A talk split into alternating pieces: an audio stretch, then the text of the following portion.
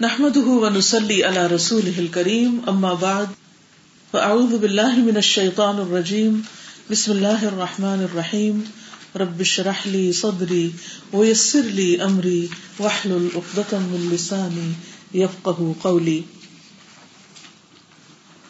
الحديث التاسع الحديث التاسع ما نهيتكم عنه فاجتنبوه ما نهيتكم عنه فاجتنبوه ما نهيتكم عنه فاجتنبوه ما نهيتكم عنه فاجتنبوه عن أبي هريرة عن أبي هريرة عبد الرحمن بن صخر عبد الرحمن بن صخر رضي الله عنه رضي الله عنه قال قال سمعت رسول الله سمعت رسول الله صلى الله عليه وسلم صلى الله عليه وسلم يقول ما نهيتكم عنه ما نهيتكم عنه فاجتنبوه فاجتنبوه وما أمرتكم به وما أمرتكم به فأتوا منه ما استطعتم فأتوا منه ما استطعتم فإنما فإنما أهلك الذين أهلك الذين من قبلكم من قبلكم كثرة مسائلهم كثرة مسائلهم واختلافهم واختلافهم على أنبيائهم على أنبيائهم رواه البخاري ومسلم رواه البخاري ومسلم. الحديث التاسع نومي حديث حدیث نمبر نائن عن ابی ہریرہ ابو ہریرہ رضی اللہ عنہ سے روایت ہے جن کا نام عبد الرحمن بن صخر ہے رضی اللہ عنہ قال کہا سمعت میں نے سنا رسول اللہ صلی اللہ علیہ وسلم رسول اللہ صلی اللہ علیہ وسلم سے یقول آپ فرماتے تھے ما نہیتکم جو میں روکتا ہوں تم کو عنہ جس سے فاجتنبوہ تو تم رک جاؤ اس سے جس کام سے میں تمہیں روکتا ہوں تم اس سے رک جاؤ وما اور جو امرتکم میں حکم دیتا ہوں تم کو بہی اس کا فأتوا منہ تو آؤ اس کو یعنی کر لو اس کو ما استطعتم جتنی تم استطاعت رکھتے ہو اپنی استطاعت کے مطابق فإنما تو بے شک یا سوائے اس کے نہیں اہلک ہلاک ہوئے الذین وہ لوگ من قبلکم جو تم سے پہلے تھے کثرت کثرت سے مسائلہم اپنے سوالوں کے اپنے سوالوں کی کثرت کی وجہ سے واختلافہم اور ان کے اختلاف کی وجہ سے علی انبیائہم اپنے انبیاء پر رواہ البخاری و مسلم اسے بخاری اور مسلم نے روایت کیا ہے. اب رواں حدیث سنیے عن ابی ہریرہ عبد الرحمن بن صخر رضی اللہ عنہ قال سمعت رسول اللہ صلی اللہ علیہ وسلم یقول ما نہیتکم عنہ فاجتنبوہ وما امرتکم به فأتوا منہ ما استطعتم فإنما أهلك الذين من قبلكم كثرة مسائلهم واختلافهم على أنبيائهم رواه البخاري ومسلم. ابو ہریرہ عبد الرحمن بن صخر رضی اللہ عنہ بیان کرتے ہیں کہ میں نے رسول اللہ صلی اللہ علیہ وسلم کو فرماتے ہوئے سنا کہ میں جس کام سے تمہیں روکتا ہوں تم اس سے رک جاؤ اور جس کام کے کرنے کا میں تمہیں حکم دیتا ہوں تو تم اپنی استطاعت کے مطابق اس کام کو کر لو کیونکہ تم سے پہلے وہ لوگ اس وجہ سے ہلاک ہوئے کہ وہ اپنے انبیاء سے کثرت سے سوال کرتے اور ان کے ساتھ اختلاف کرتے تھے. اب اس حدیث کی عربی سنیے. عن ابی ہریرہ عبد الرحمن بن صخر رضی اللہ عنہ قال سمعت رسول اللہ صلی اللہ علیہ وسلم يقول ما نهيتكم عنه فاجتنبوه وما أمرتكم به فأتوا منه ما استطعتم فإنما أهلك الذين من قبلكم كثرة كثرة مسائلهم واختلافهم على أنبيائهم.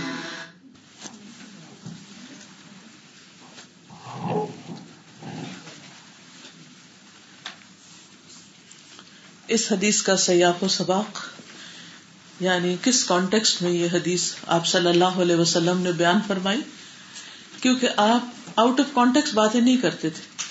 جب کوئی سچویشن پیش آتی تو اس کے مطابق آپ تعلیمات دیتے، لوگوں کی تربیت فرماتے، ان کو ہدایات دیتے تھے. آپ ان لوگوں میں سے نہیں تھے جو دن رات لوگوں کو مسئلے مسائل سناتے رہیں یا ان کو نصیحتیں کرتے رہیں، بلکہ حسب ضرورت. کیونکہ اگر نصیحتوں کی کثرت ہو جائے تو عموماً لوگ پھر اس کو سنجیدگی سے نہیں لیتے، اس کو ایک کان سے سن کے دوسرے سے نکال دیتے ہیں. تو نبی صلی اللہ علیہ وسلم بہت حکمت کے ساتھ اور بہت اچھے طریقے سے لوگوں کی رہنمائی فرمایا کرتے. تو آئیے دیکھتے ہیں کہ یہ حدیث کس وقت آپ نے بیان فرمائی.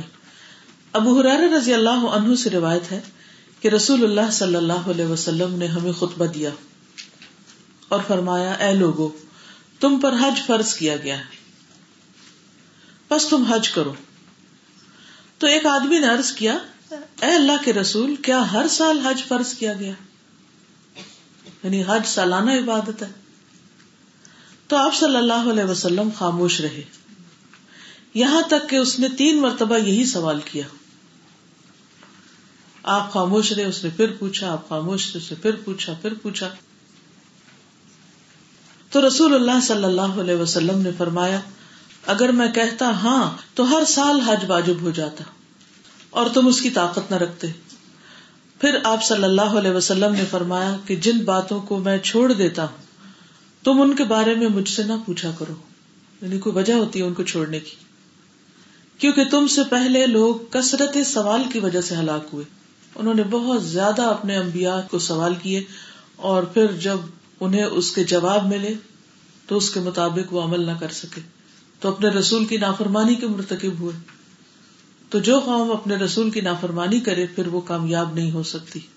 قرآن مجید میں بھی آتا ہے، وَمَن يُطِعِ اللَّهَ وَرَسُولَهُ فَقَدْ فَازَ فَوْزًا عَظِيمًا، کہ جو اللہ اور اس کے رسول کی اطاعت کرے وہ عظیم الشان کامیابی پائے گا.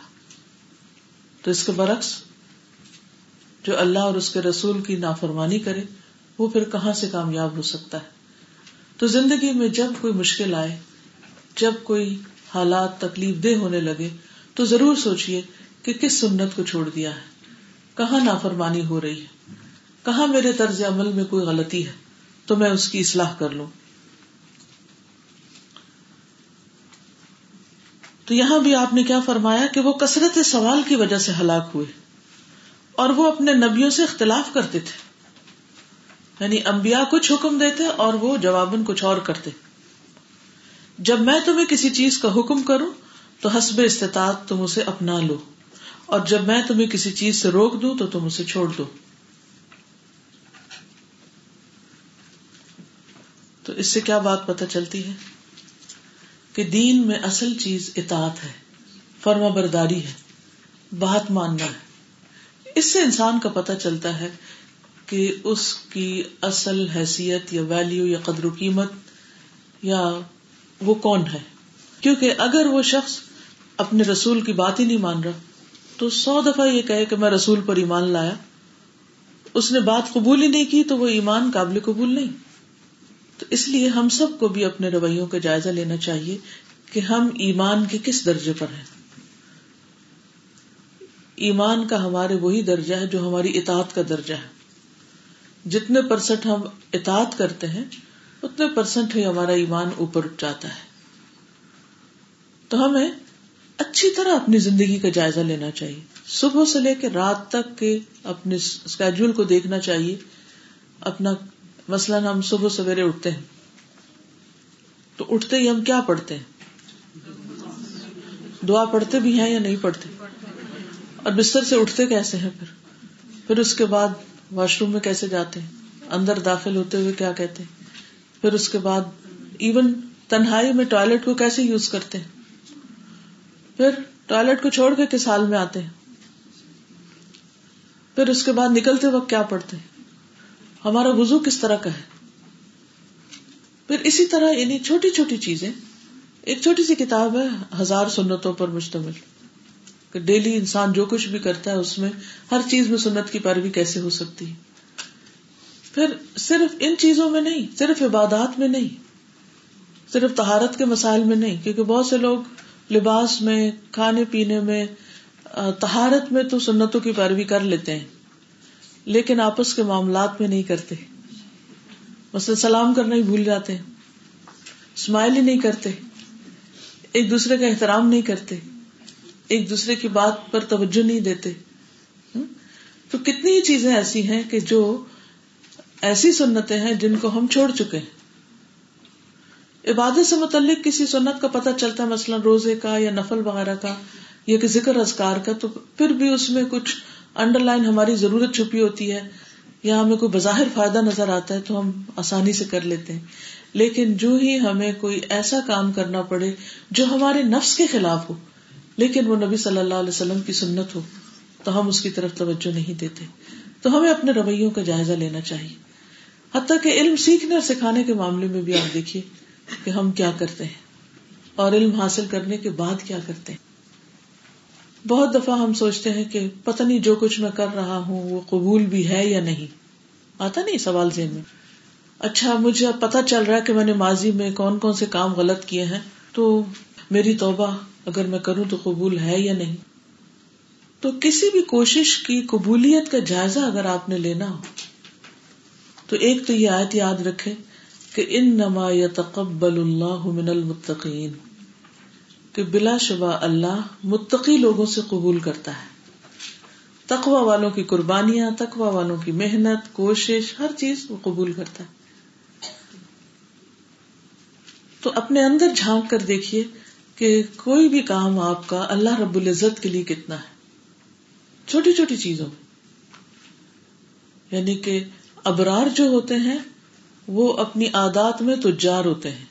تجار کا مطلب تاجر, بزنس مین.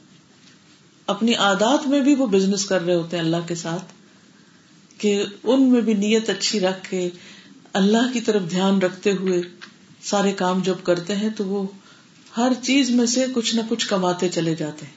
جو اچھا بزنس مین ہوتا ہے وہ زبردست انویسٹمنٹ کرنا جانتا ہے اور ہر موقع اور ہر اپرچونٹی سے وہ کسی ایک بزنس میں نہیں راضی ہو جاتا. جب وہ ایک بزنس میں کامیاب ہوتا ہے تو وہ ایک اور شروع کر لیتا ہے, ایک اور شروع کر لیتا ہے, اور اس طرح وہ دنیا کا امیر ترین انسان بن جاتا ہے. تو کچھ لوگ آخرت کے اعتبار سے اسی طرح کے بزنسز کر رہے ہوتے ہیں. تو اگر آپ یہ جاننا چاہتے ہیں کہ آپ کا کوئی عمل قبول ہے یا نہیں, تو آپ دیکھیے کہ مثلاً علم حاصل کر رہے ہیں, اگر اس کے بعد آپ کے عمل میں کوئی تبدیلی آتی ہے تو سمجھے کہ آپ کی یہ جو محنت تھی وہ قبول ہو گئی. لیکن اگر آپ کی عادات میں کچھ تبدیلی نہیں آئی, آپ کی سوچوں میں کوئی تبدیلی نہیں آئی, آپ کے رویوں میں کوئی تبدیلی نہیں آئی, آپ نے طاغوت کو چھوڑا نہیں, آپ نے اللہ کی عبادت کے اندر محبت کا عنصر زیادہ نہیں کیا, یہ جو کچھ ہم پچھلے پانچ دنوں سے پڑھ رہے ہیں, اس کے بعد اگر ہم اس علم کی روشنی میں ہم ایک قدم بھی آگے نہیں بڑھے تو پھر یہ ہماری محنت کوئی قبول نہیں. لیکن اگر ہمارے اندر ایک تبدیلی کا عمل شروع ہو گیا تو انشاءاللہ یہ سارا تھکنا تھکانا قبول ہو جائے گا. پھر اسی طرح توبہ کے بارے میں بھی لوگوں کو یہ فکر ہوتی ہے کہ پتہ نہیں توبہ بھی قبول ہوئی کہ نہیں, تو اس میں بھی آپ دیکھیے کہ توبہ کرنے کے بعد اگر آپ کی زندگی میں تبدیلی آ جاتی, آپ اس گناہ کو چھوڑ دیتے ہیں, آپ ایک نئے انسان بننے لگتے ہیں, آپ کے اندر امپروومنٹ کا ایک عمل شروع ہو جاتا ہے, تو سمجھے کہ آپ کی توبہ قبول ہو گئی. اسی طرح اور چیزوں کو بھی آپ دیکھ سکتے ہیں کہ جس چیز کی قبولیت کا فکر ہے اس سے پہلے کے عمل اور اس کے بعد کے عمل کو دیکھیے کہ آپ کہاں کھڑے. وَلْتَنْظُرْ نَفْسٌ مَا قَدَّمَتْ لِغَدْ, ہر شخص اپنا محاسبہ کرتا رہے اور یہ دیکھتا رہے کہ وہ اپنی کل کے لیے کیا کمائی کر رہا ہے. تو آئیے ہم دیکھتے ہیں کہ ہم کامیابی کے لیے کس طرح اللہ کے رسول صلی اللہ علیہ وسلم کی زندگی کو اپنے لیے رہنما سمجھتے ہیں یا رہنما بناتے ہیں. تو سب سے پہلے ہم الفاظ کی وضاحت دیکھتے ہیں. ابو ہریرہ رضی اللہ تعالیٰ عنہ اس حدیث کے راوی ہیں. اکثر لوگ حضرت ابو ہریرہ کا نام نہیں جانتے کیونکہ وہ اپنی کنیت سے اتنے مشہور ہیں کہ کم ہی لوگوں کو ان کا نام معلوم ہے. تو ان کا نام ہے عبد الرحمن بن صخر, اور ابو ہریرہ ان کی کنیت اس لیے پڑ گئی تھی کیونکہ ان کے ساتھ ایک بلی ہوتی تھی جو ان سے مانوس تھی اور وہ اس سے مانوس تھے، تو اسے اپنے پاس رکھنے کی وجہ سے ان کی کنیت ابو ہریرہ پڑ گئی۔ تو ابو ہریرہ عبد الرحمن بن صخر سے روایت ہے، وہ کہتے ہیں میں نے رسول اللہ صلی اللہ علیہ وسلم سے سنا، ما نہیتکم عنہ، جس چیز سے میں روکوں تم کو، نہیتکم، نہیتو کا لفظ جو ہے نون ہے یہ سے ہے نہی، النہی، نہیں کہتے ہیں غلبے کے طور پر کسی کو رک جانے کا مطالبہ کرنا، یعنی ڈومیننٹلی کسی کو سٹاپ کرنا کسی چیز سے، ڈونٹ ڈو اٹ،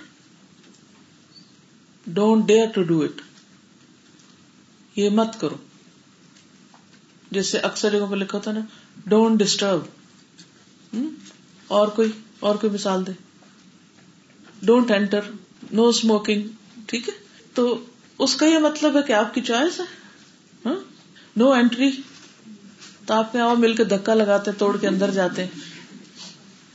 تو یہ جو no entry, no smoking, no entrance اور ڈو ناٹ ڈسٹرب وغیرہ وغیرہ کے جو سائن ہوتے ہیں، یہ ڈومیننٹلی آپ کو کسی چیز سے اوپر کا ہاتھ رکھتے ہوئے آپ کو روکتے ہیں کہ نہیں، اس کی اجازت نہیں، مت کرو۔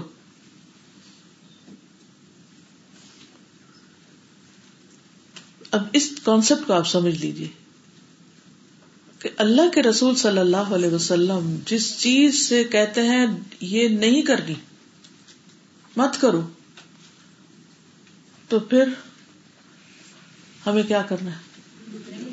نہیں کرنا، اس کو آنر کرنا ہے، ان کی بات کو ماننا ہے، کیونکہ ہم نے ان کو رسول مان لیا، ہم آپ پر ایمان لائے ہیں، ہم آپ سے محبت کرتے ہیں، ہم آپ کا اتباع کرتے ہیں، ہم آپ کی اطاعت کرتے ہیں، ہم آپ کو اپنے لیے قدوہ اور اسوہ اور امام مانتے ہیں، اور آپ ہی کو اپنے لیے ایک بہترین اگزامپل تصور کرتے ہیں۔ تو اس لیے یہ ہو نہیں سکتا کہ ہم آپ کو رسول بھی مانے اور اس کے بعد آپ کی بات بھی نہ مانے، یہ دو اپوزٹ چیزیں۔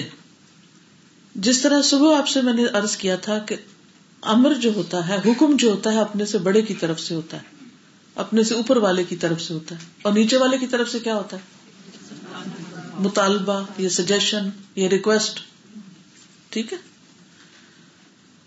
نیچے والا ریکویسٹ کرتا ہے۔ تو اسی طرح امر کے مقابلے میں نہیں ہوتی ہے اسی درجے میں، کہ جس طرح امر اوپر والے کی طرف سے آتا ہے، اسی طرح نہیں بھی اوپر والے کی طرف سے آتی، کہ جو شخص مرتبے میں آپ سے بڑا ہے اگر وہ آپ کو رک جانے کا مطالبہ کرتا ہے تو یہ نہیں ہے،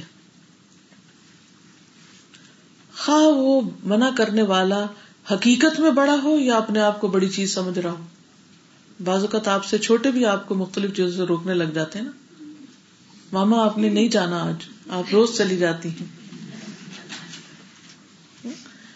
تو اس وقت وہ سمجھتا ہے کہ میرا حق زیادہ ہے، تو اس لیے وہ روک رہا ہوتا ہے۔ تو بعض اوقات حقیقت میں مقام بڑا ہوتا ہے، اور بعض اوقات وہ اس وقت اپنے حق کو بڑا سمجھ رہا ہوتا ہے کہ جہاں آپ جا رہی ہیں اس سے زیادہ اب آپ پر میرا حق ہے، اس لیے آپ میری بات مانیں، ٹھیک ہے۔ اور یہ بات ہم سب کو معلوم ہے کہ نبی صلی اللہ علیہ وسلم کا مقام اور درجہ ہم سب سے بڑا ہے، ہم مانتے ہیں نا بڑا آپ کو کہ نہیں، دل و جان سے مانتے ہیں، ہم سب کہتے ہیں، اعتراف کرتے ہیں، اقرار کرتے ہیں۔ تو جب ہم کرتے ہیں تو پھر ہمیں آپ کی بات ماننے میں مشکل ہونی نہیں چاہیے، کوئی شرمندگی بھی نہیں ہونی چاہیے، اور کوئی کسی قسم کی رکاوٹ ہی نہیں ہونی چاہیے، کوئی آڑ ہی نہیں ہونی چاہیے، کسی قسم کا کوئی کمپلیکس ہی نہیں ہونا چاہیے کہ ہم سنت کو لیں یا کسی اور کی بات کو لیں، ایک حدیث کو لیں یا اوپینین کو لیں، نو پرابلم، کیونکہ جب آپ کو سب اماموں کا امام مان لیا تو مسئلہ ہی ختم ہو گیا، جھگڑا ہی ختم۔ جب مجھ سے لوگ پوچھتے نا آپ کس امام کو مانتی ہیں، کون سا امام ہے آپ کو، تو میں کہتی ہوں میں سب اماموں کے امام کو مانتی ہوں۔ جب ان کی بات سامنے آ جاتی ہے تو بس پھر میرے لیے کافی ہو، کیونکہ صحابہ کرام نے کبھی اس میں حجت بازی نہیں کی تھی. اوپر سے جب آرڈر آ جاتے ہیں, مثلا یہ لفظ سامنے سنا ہوگا نا, اوپر سے آرڈر آیا, تب جب گورنمنٹ کی طرف سے کسی اتھارٹی کی طرف سے کوئی آرڈر آ جاتا ہے تو پھر کیا مجال, کیا ضرورت انسان کے لیے, میں نہیں مانتا. تو یہ تو بہت ہی اوپر سے آرڈر آیا ہوا ہے, یہ تو آسمانوں سے آیا ہوا ہے, دنیا کی کسی اتھارٹی کی طرف سے نہیں آیا ہوا. تو اس لیے ہماری بھلائی اور ہماری کامیابی اسی میں ہے کہ ہم اس کو مان جائیں اور اس کو امپورٹنس دیں, اہمیت دیں. فرمایا کہ ما نہیتکم عنہ, جس سے میں تم کو روکوں, یعنی اس کا معنی ہے کہ اگر میں تم کو روکوں یا جب بھی میں تم کو روکوں, فاجتنبوہ, تو اس سے اجتناب کرو, اس سے دور ہو جاؤ. اجتناب کا لفظ نا یہ جنب سے نکلا. جنب کس کو کہتے ہیں؟ سائڈ کو, پہلو کو. مثلاً جب آپ کسی ایسی جگہ سے گزر رہے ہوتے ہیں کہ جہاں آپ بچ رہے ہوتے ہیں کہ یہ میں ٹکرا نہ جاؤں, تو کیسے گزرتے ہیں؟ اپنا پہلو بچا کے, ادھر سے اپنا رخ موڑ کے کہ نہیں ادھر سے ساتھ نہیں لگنا میں نے.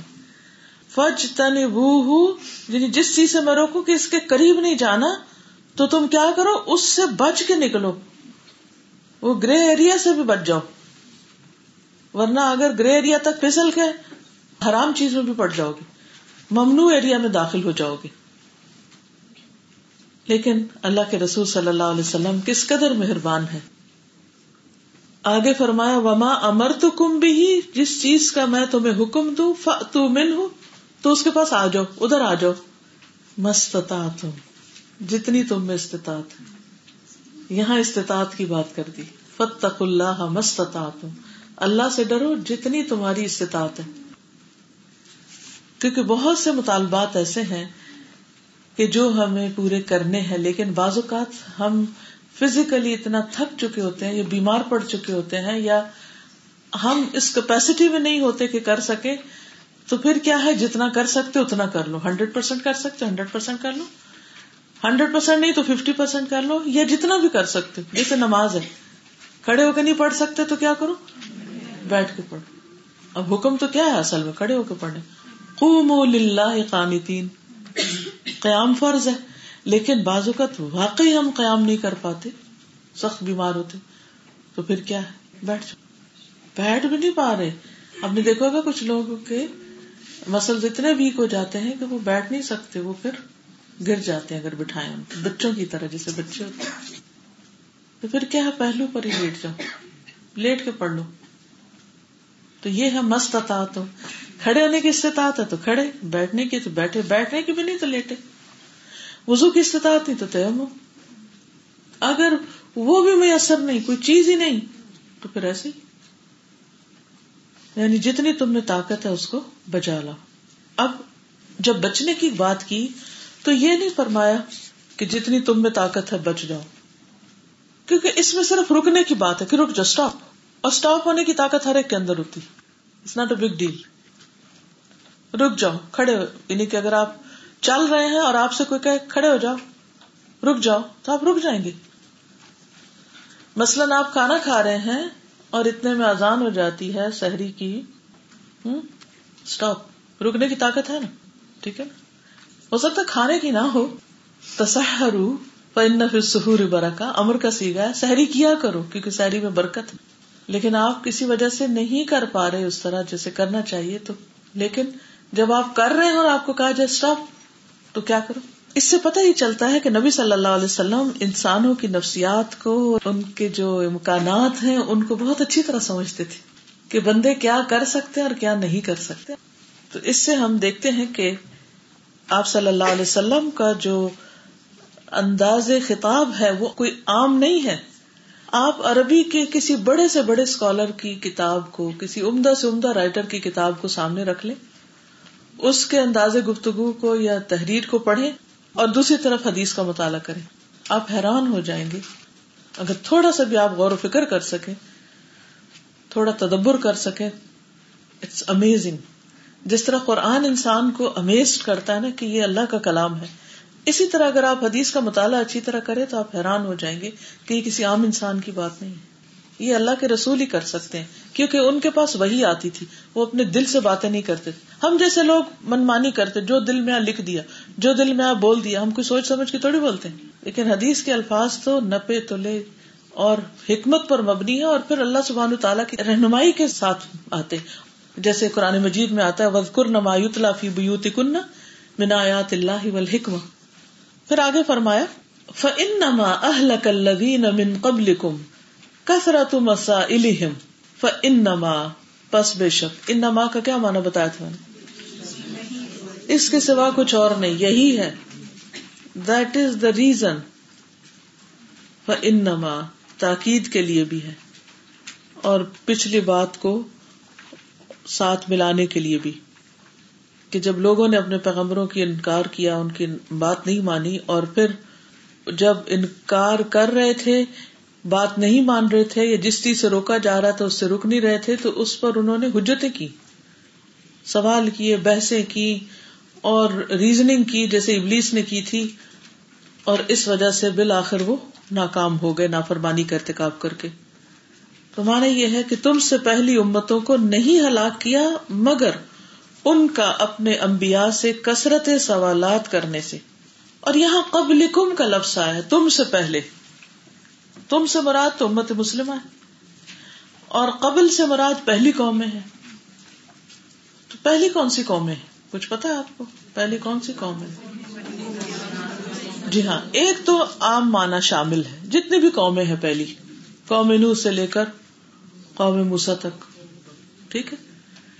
اور دوسرا خاص معنی بھی ہے، اور وہ ہے یہود و نصارہ کی طرف اشارہ ہے، کیونکہ قریب ترین یہی قومیں گزری تھی، قوم موسیٰ اور قوم عیسیٰ علیہ السلام. جیسے سورة المائدہ آیت پانچ میں آتا نا وَالْمُحْصَنَاتُ مِنَ الَّذِينَ أُوتُوا الْكِتَابَ مِنْ قَبْلِكُمْ، اور ان لوگوں کی پاک دامن عورتیں جنہیں تم سے پہلے کتاب دی گئی تھی.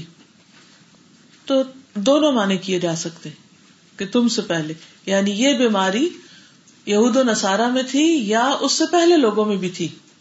اور یہ ایک حقیقت ہے کہ پہلے لوگوں میں بھی، جیسے قوم صالح نے اپنے پیغمبر کے ساتھ بحث کی، قوم لوط نے کی، اور قوموں نے کی، حجت بازی کی، بات نہیں مانی. اور یہودیوں کا کثرت سے سوال کرنا تو معلوم ہی آپ کو. کوئی واقعہ یاد ہے جب گائے ذبح کرنے کا حکم دیا، ان اللہ یأمرکم ان تذبحوا بقرہ، تو کیا کہا؟ قالوا اتتخذنا ہزوا. اور پھر کیسا رنگ ہو، کتنی عمر ہو، کیسی ہو، ان البقرہ تشابہ علینا. تو بڑی مشکل سے انہوں نے بات مانی، لیکن کتنی حجتیں کرنے کے بعد. تو یہ جو کثرت سوال ہے، یہ دوسرے کو زج کر دیتی. اپنے اوپر لے کر دیکھیے، یا آپ اپنے بچے سے کہتے ہیں کہ تم آج دوست کے گھر نہیں جاؤ گے، خبردار جو گئے، اس کے بعد کیا ہوتا ہے؟ کیوں نہیں جاؤ، کیا ہوگا، کیوں روک رہے ہیں، پہلے تو نہیں روکا تھا، آج کیوں روک رہے، وغیرہ وغیرہ. تو پھر آپ کیا کہتے ہیں؟ چلے جاؤ. اگر میں ہوں تو کہوں جب میں نے کہہ دیا ہے نہیں تو اس کا مطلب ہوتا ہے نہیں. تو بچوں کو ایک طرف رکھا کیجیے، یا یس اور یا نو. اگر یس کرنی ہے تو پھر پہلے ہی زیادہ آپ نو کی طرف نہ جائیں، یعنی ایک ٹپ دے دیں آپ. اور اگر آپ نے نو کرنی ہے تو پھر تاکہ یہ روز روز کی بحثیں نہ چھڑا کریں، اور بے سوچے سمجھے، نہ یس کریں نہ نو کریں، پہلے سے پتہ رکھیں کہ کیا لمٹس ہیں. تو اس سے پھر زندگی آسان رہتی ہے، ورنہ وقت بڑا ضائع ہوتا ہے. بچے بات بے بات پہ بحثیں شروع کر دیتے ہیں، اور وہ ایک اصل کام رک جاتے ہیں انسان کے. تو زندگی بڑی قیمتی ہے کہ انسان ان فضول چیزوں میں نہیں وقت ضائع کر سکتا. بہرحال اب آپ دیکھیے کہ جب کوئی انسان آپ سے چھوٹا بھی ہو اور آپ اس کو کچھ کرنے کو کہتے ہیں، نہیں کرنے کو کہتے، اور وہ آپ کے آگے کوئی بات سیدھے طریقے سے مانے نہ، تو اس سے طبیعت خراب ہوتی ہے اور انسان کچھ کریٹو کام نہیں کر سکتا. ٹھیک ہے، کسی وقت تو کوئی پوچھ سکتا ہے کہ بھی may I know the reason، تاکہ میرا شرح صدر ہو جائے. لیکن ہر وقت ہر بات پہ اگر نہ ہی کوئی کر رہا ہو تو بڑی مشکل ہوتی ہے. تو اسی لیے ماں باپ کا حکم ماننے کا اور ماں باپ کی اطاعت کا حکم ہے. اسی طرح بیوی کو شوہر کی بات ماننے کا ہے. ٹھیک ہے، ہر وقت ریزن نہیں دی جا سکتی. زندگی بعض اوقات اتنی تیز ہوتی ہے کہ ہر وقت ہر چیز کا سبب نہیں بتایا جا سکتا. کہ میں یہ کام کیوں کرنا چاہتا ہوں. تو ایک انڈرسٹینڈنگ بھی ہونی چاہیے کہ جن رشتوں کے درمیان اعتماد ہوتا ہے نا, محبت ہوتی ہے, عقیدت ہوتی ہے, تو وہاں یہ بہت بحثیں چلتی بھی نہیں. اگر شوہر بیوی میں آپس میں انڈرسٹینڈنگ ہے نا, اور بیوی شوہر کا مزاج سمجھتی کہ اس وقت میرے میاں کو پسند نہیں ہے میرا گھر سے نکلنا, تو وہ وہاں رولا ڈال کے نہیں کھڑی ہو جائے گی. وہ کہے کہ آج موڈ ٹھیک نہیں ہے, چلو چھوڑو, پھر سے کسی وقت. اور اسی طرح ہسبینڈ کو پتا ہوتا ہے کہ آج اس کا بہت دل ہے کچھ کرنے کو, تو روکنے کا فائدہ نہیں. ایک انڈرسٹینڈنگ ہے نا. اسی طرح والدین اور بچوں کے درمیان بھی اتنی انڈرسٹینڈنگ ہونی چاہیے, استاد شاگرد کے درمیان ہونی چاہیے. مل کے کام کرنے والے جو لوگ ہیں کسی بھی آرگنائزیشن کے اندر, جو کولیگز ہیں ان کے اندر باہمی اعتماد ہونا چاہیے, ایک دوسرے کے ساتھ انڈرسٹینڈنگ ہونی چاہیے, کہ جس میں اگر بڑے کی طرف سے کوئی بات کا حکم آیا ہے تو اس کو مان لیا جائے, اور اگر آپ کو یہ سمجھ آ رہی ہے کہ بات کچھ ٹھیک نہیں تو الگ لے جا کے پوچھ لیا جائے یا بہتر مشورہ دے دیا جائے. اس صورت میں بھی کیا کہنا چاہیے, کیا خیال ہے اگر اس کی بجائے یوں کر لیا جائے تو ہو سکتا ہے کہ اس کے لیے بہت بڑی مدد ہو جائے اور ایک صحیح راہ نکل آئے. تو نبی صلی اللہ علیہ وسلم پر ہمارا ایمان جتنا زیادہ پکا ہوگا, جتنی ہمیں آپ سے محبت ہوگی, جتنی عقیدت ہوگی, جتنا ہمارا ایمان سچا ہوگا, اتنی اطاعت آسان ہوگی, اتنی فرما برداری آسان ہوگی, اور بہت سوال اور بحثیں نہیں ہوگی. تو بنی اسرائیل کی یا اور لوگوں کی تباہی کی وجہ کیا ہے, ان کی ہلاکت کی وجہ کیا ہے کہ انہوں نے اپنے پیغمبروں سے اختلاف کیا. مثلاً بنی اسرائیل نے جب اپنے نبی سے کہا کہ ہمارے لیے ایک بادشاہ مقرر کر دیجئے تاکہ ہم اپنے دشمنوں کے ساتھ لڑ سکیں, تو پیغمبر نے بتایا کہ ان اللہ قد بعث لکم طالوت ملکا.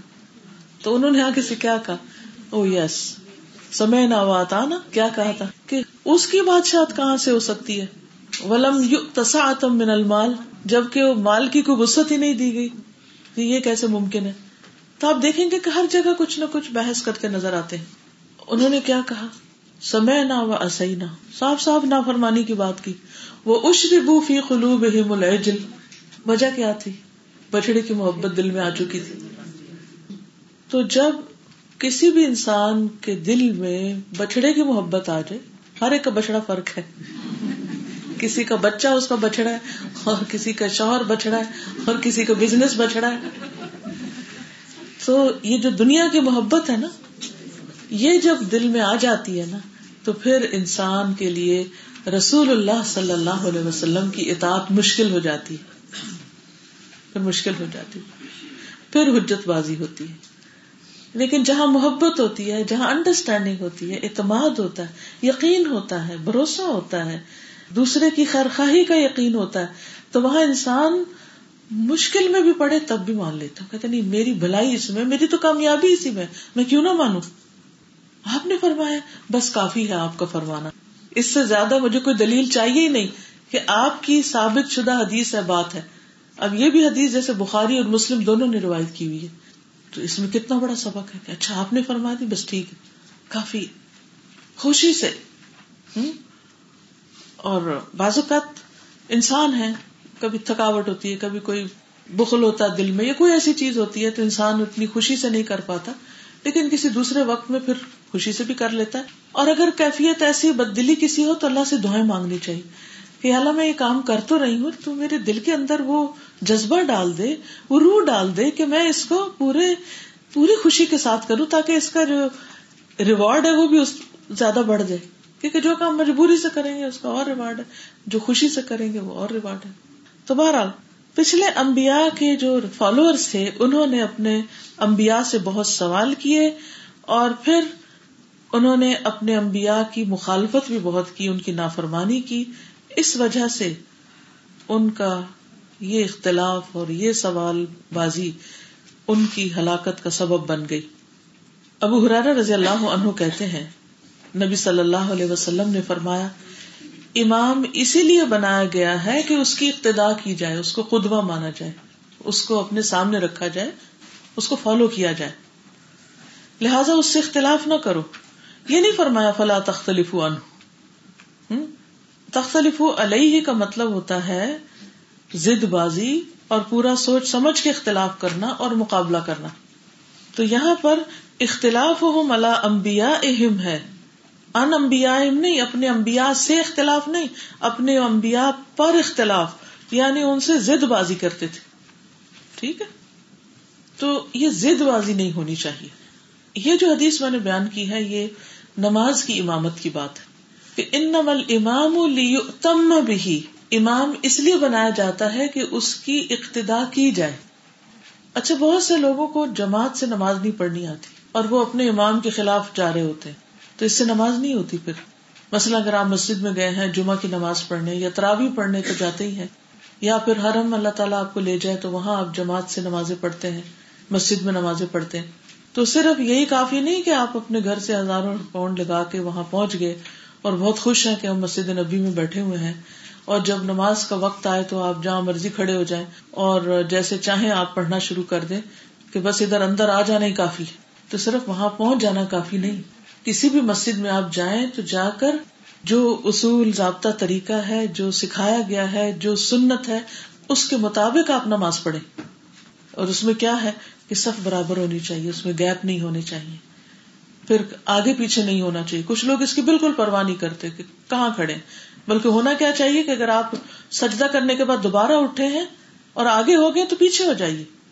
کندھے برابر ہونے چاہیے، کیونکہ اگر یہ ساتھ برابر نہیں ہے، ایک کا کندھا آگے نکلا ہوا ہے، ایک کا پیچھے نکلا ہوا ہے، اتحیات میں بیٹھا تو پیچھے ہو کے بیٹھا، کوئی آگے ہو کے بیٹھا ہوا ہے، اور ان کے آگے سے وہ اسٹریٹ نہیں ہے، تو یہ دلوں میں اختلاف اور پھوٹ کا سبب بن جاتا ہے. نبی صلی اللہ علیہ وسلم اس طرح صفیں سیدھی کرتے تھے جیسے تیر سیدھے کیے جاتے ہیں. اسی طرح امام سے پہلے سر نہیں اٹھایا جا سکتا نماز میں. تو بہت سے لوگ ہیں ان کو چونکہ جلدی پڑھنے کی عادت ہوتی ہے اور امام ذرا ہلکا پڑھتے ہیں نماز، تو وہ کیا کرتے ہیں امام سے پہلے ہی سجدے میں پہنچ جاتے ہیں، اور امام ابھی اللہ اکبر کیا ہی نہیں پاتا کہ اس سے پہلے ہی اٹھ کھڑے ہوتے ہیں. تو آپ نے کیا فرمایا کہ تمہیں ڈر نہیں لگتا کہ تم میں سے کسی کا سر گدھے کے سر کی طرح بدل دیا جائے کہ وہ امام سے پہلے اٹھ جاتا ہے، یعنی امام کی پیروی نہیں کرتا.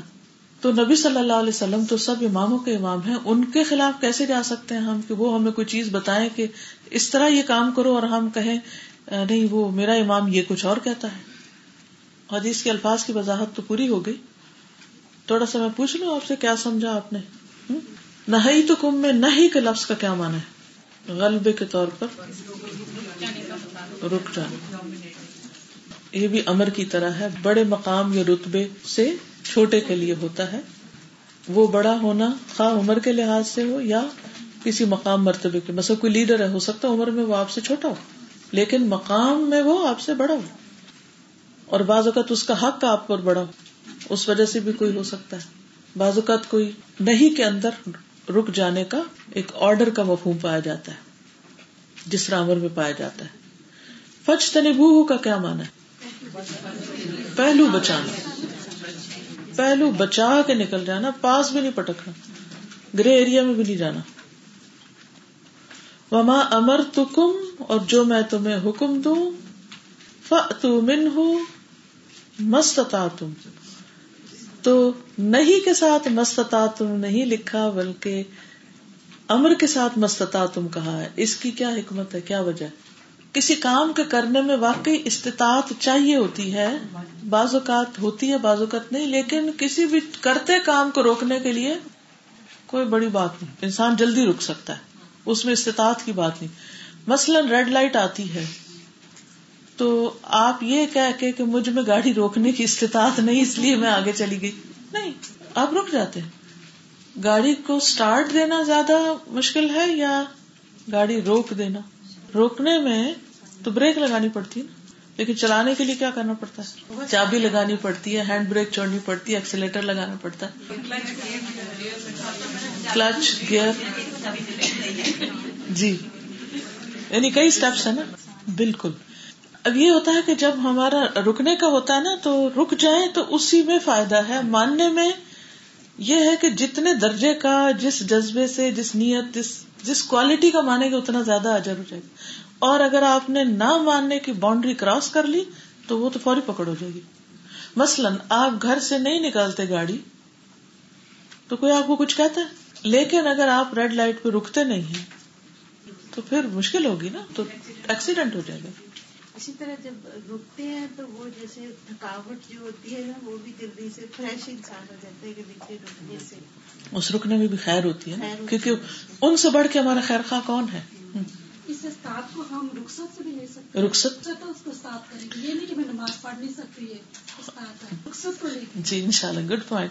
اس میں یعنی کہ رخصت کی بات بھی، اب یہ نہیں کہ آپ کہیں کہ بھائی میں تو نماز پڑھ ہی نہیں سکتی، تو یعنی کام ماننا ہے اس کے اندر کی جو رخصت ہے نا، کہ آپ کھڑے نہیں ہو سکتے بیٹھ جائیں، بیٹھ نہیں تو لیٹ جائیں، لیکن یہ نہیں کہ پڑھیں کہ نہ پڑھیں، وہ تو پھر حکم حکم ہی ہے. پھر فانما کا کیا معنی ہوتا ہے؟ انما کس لیے آتا ہے؟ جی اس کے سوا کچھ نہیں، یعنی تاکید کے لیے. اہلک الذین من قبلکم، الذین من قبلکم سے مراد کون ہے؟ پیچھے سے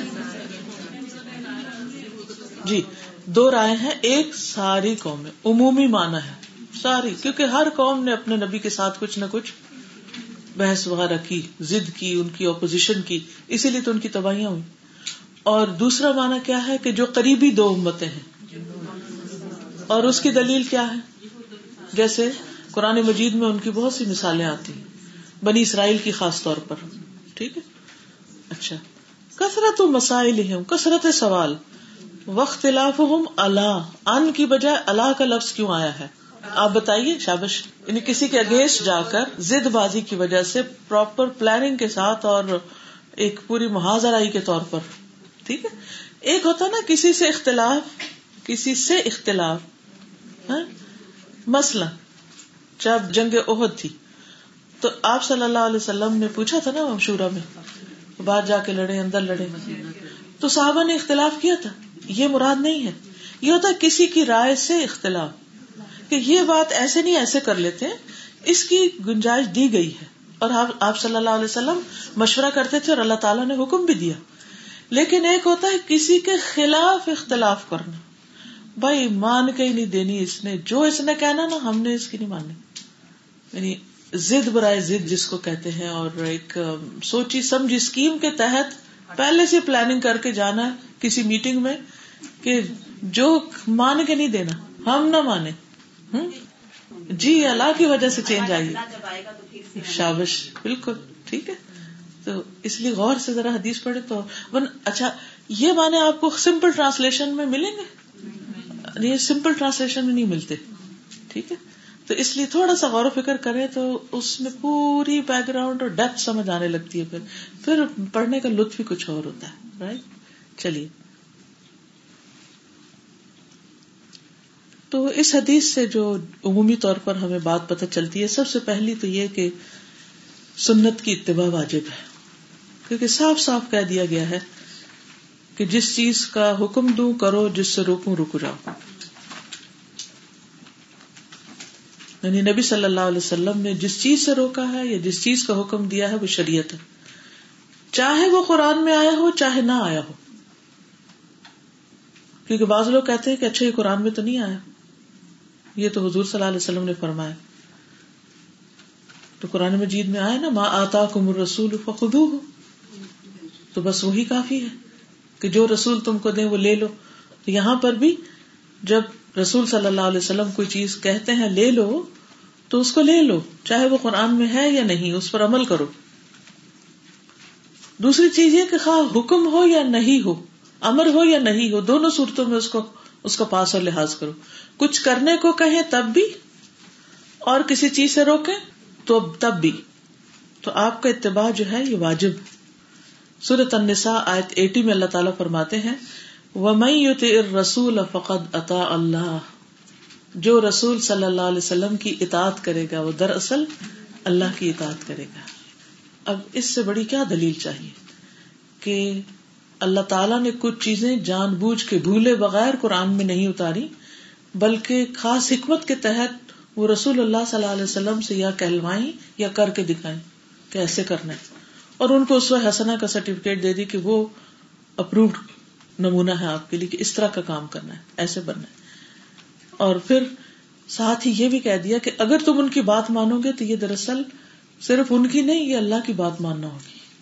تو یہ حجت اور بہانہ کافی نہیں ہے کہ کوئی کہے کہ قرآن میں نہیں ہے، کیونکہ قرآن ہی تو یہ کہتا ہے کہ اگر تم ان کی مان لیتے تو سمجھو میری مان لی تم نے. ٹھیک ہے نا. سورة الأعراف ایک سو اٹھاون میں اللہ تعالیٰ فرماتے ہیں فَآمِنُوا بِاللَّهِ وَرَسُولِهِ النَّبِيِّ الْأُمِّيِّ الَّذِي يُؤْمِنُ بِاللَّهِ وَكَلِمَاتِهِ وَاتَّبِعُوهُ لَعَلَّكُمْ تَهْتَدُونَ. پس تم اللہ پر اور اس کے رسول نبی امی پر ایمان لاؤ جو اللہ اور اس کی باتوں پر ایمان رکھتا ہے اور اس کی پیروی کرو تاکہ تم ہدایت پا جاؤ. تو اس سے پتہ چلتا ہے کہ آپ کی پیروی کے بغیر ہدایت نہیں. خواہش کی پیروی یا کسی اور کی پیروی ہدایت سے دور کر سکتی ہے انسان کو. سنن ترمذی ٹو سکس سکس فور میں حدیث ہے, رسول اللہ صلی اللہ علیہ وسلم نے فرمایا جان لو ان قریب ایسا وقت آئے گا کہ کسی شخص کو میری کوئی حدیث پہنچے گی, اس میں حدیث کا لفظ بھی آتا ہے, اور وہ تکیہ لگائے ہوئے اپنی مسند پر بیٹھا ہوا کہے گا, یعنی اپنے صوفے پہ یا کاؤچ پہ بیٹھا ہوا ہوگا اور بڑے آرام سے بڑے ریلیکسڈ انداز میں کہ ہمارے اور تمہارے درمیان اللہ کی کتاب کافی ہے, یعنی قرآن کافی ہے, بس ہم جو کچھ اس میں حلال پائیں گے اسے حلال سمجھیں گے, جو حرام پائیں گے حرام سمجھیں گے. جبکہ حقیقت یہ ہے کہ جسے اللہ کے رسول صلی اللہ علیہ وسلم نے حرام کیا وہ بھی اسی چیز کی طرح حرام ہے جس کو اللہ نے حرام قرار دیا ہے. تو اس لیے اس کے درمیان فرق نہ کرو. آج ایسے لوگ پائے جاتے ہیں مسلمانوں کے اندر کہ جو صرف قرآن کو مانتے ہیں, حدیث کو نہیں مانتے, طرح طرح کے بہانے کرتے ہیں. اس کی کیا ضرورت ہے؟ کیا قرآن کافی نہیں ہے؟ اور حدیث تو پتہ نہیں کب بعد میں لکھی گئی, اور بہت سی اس طرح کی باتیں کرتے ہیں کیونکہ وہ پورے بیک گراؤنڈ کو نہیں جانتے, ہسٹری کو نہیں جانتے. اسی چیز نے مجھے مجبور کیا تھا کہ میں حدیث کی تاریخ کا مطالعہ کروں, پڑھوں کہ کیسے ٹرانسمیشن ہوئی, کیا کیا طریقے اختیار کیے گئے, خود نبی صلی اللہ علیہ وسلم کے صحابہ کس طرح یہ علم حاصل کرتے تھے اور پھر کس طرح اس کو یاد کرتے تھے, کس طرح اس کی حفاظت کرتے, کس طرح اس کو لکھ لیتے, کس طرح پھر آگے اس کو بیان کرتے تھے, اور جب تک زندہ رہے کس طرح اس کی انہوں نے خدمت کی, اور پھر اس جنریشن نے جو کچھ اگلی جنریشن کو دیا اس نے اور زیادہ بڑھ کر اپنی ڈیوٹی نبھائی, پھر اگلی جنریشن نے اور زیادہ جو جہاں جہاں پھیل گئے ساتھ ساتھ یہ علم بھی پھیلتا چلا گیا, حتیٰ کہ کتابوں کی کمپائلیشن کا وقت آ گیا. اور پھر بھی انہوں نے چھوڑا نہیں, بخشا نہیں. اگر کسی کے بارے میں کچھ بھی پتا چلا تو اس پر پوری جرح تعدیل کا علم آیا, والیوم سے والیوم سے کتابیں. یہ گلاسکو یونیورسٹی لائبریری میں بے شمار کتابیں کہ جس سے جس میں میں نے بہت ساری چیزیں دیکھی, ریسرچ کی, اور اس سارے علم کو تفصیل کے ساتھ پڑھا کہ یہ ہماری ہسٹری کس طرح پرزرو ہوئی. اس پر non Muslims they are amazed کہ یہ مسلمانوں کے علاوہ کسی قوم کے پاس نہیں کہ ان کے جو بنیادی سورسز ہیں قرآن اور سنت. اگر کوئی آپ سے پوچھے نا کہ اسلام اور باقی ادیان کا سب سے بڑا فرق کیا ہے, تو ٹھیک ہے اس میں اللہ تعالیٰ کا کانسیپٹ اور پروفٹ اور سب باقی چیزیں اپنی جگہ, لیکن مجھے جو سب سے بڑا فرق لگتا ہے وہ یہ کہ اس کی بنیادیں بڑی مضبوط ہیں اور ان کو چیلنج نہیں کر سکتے. ہماری کتاب چودہ سو سال سے بغیر کسی تبدیلی کے موجود, لا يأتيه الباطل من بين يديه ولا من خلفه, کہیں سے اس میں کچھ داخل نہیں ہو سکتا, نہ آگے سے نہ پیچھے سے, کوئی اس کو چینج نہیں کر سکتا. اسی طرح دوسرا مضبوط پلر نبی صلی اللہ علیہ وسلم کی سنت, اس کو بھی باقاعدہ پریزرو کیا گیا اور کھرے کھوٹے کو الگ کر کر کے دکھا دیا گیا, اور اس پر بے شمار محنت ہوئی. چونکہ وہ چیزیں ہمیں پتہ نہیں ہوتی, اس لیے کوئی ایک بات کرتا ہے تو ہم فوراً گھبرا اٹھتے ہیں. تو اس کے لیے ضروری ہے کہ انسان علم حاصل کرے. اگر سارے نہیں بھی کر سکتے تو کچھ لوگ ضرور تفصیلی علم حاصل کریں اور محنت کریں. بہرحال اصل میں اگر دیکھا جائے کہ نبی صلی اللہ علیہ وسلم کو بھیجا کیوں گیا تھا تو اس کی کیا وجہ تھی؟ اگر قرآن ہی کافی ہوتا تو قرآن مجید کتاب کی شکل میں بھیج دیا جاتا ہے. جو رب درخت اگا سکتا ہے, جو رب بارش برسا سکتا ہے, بادلوں سے پانی اتار سکتا ہے, تو وہ رب کتاب بھی اتار دیتا کسی طریقے سے. اگر پتوں پہ لکیریں پڑی ہوئی ہیں تو ہم صبح سویرے اٹھتے اور دیکھتے کہ جناب وہ سارے پتوں پر کتاب لکھی ہوئی ہے, لکھے لکھائے پتے. جیسے من و سلوہ آ سکتا ہے اگر, تو کیا قرآن اس طرح نہیں نازل ہو سکتا؟ ایک پیغمبر پر اترنے کی بجائے کسی درخت پہ اتر آتا اور وہ سارا کچھ وہاں سے لکھا ہوا ہم اکٹھا کر لیتے اور جلد کرا کے سب کو بانٹ دیتے اور پڑھتے پڑھاتے. جی ہاں, کتاب کے لیے استاد کی ضرورت ہے. سنیے گا,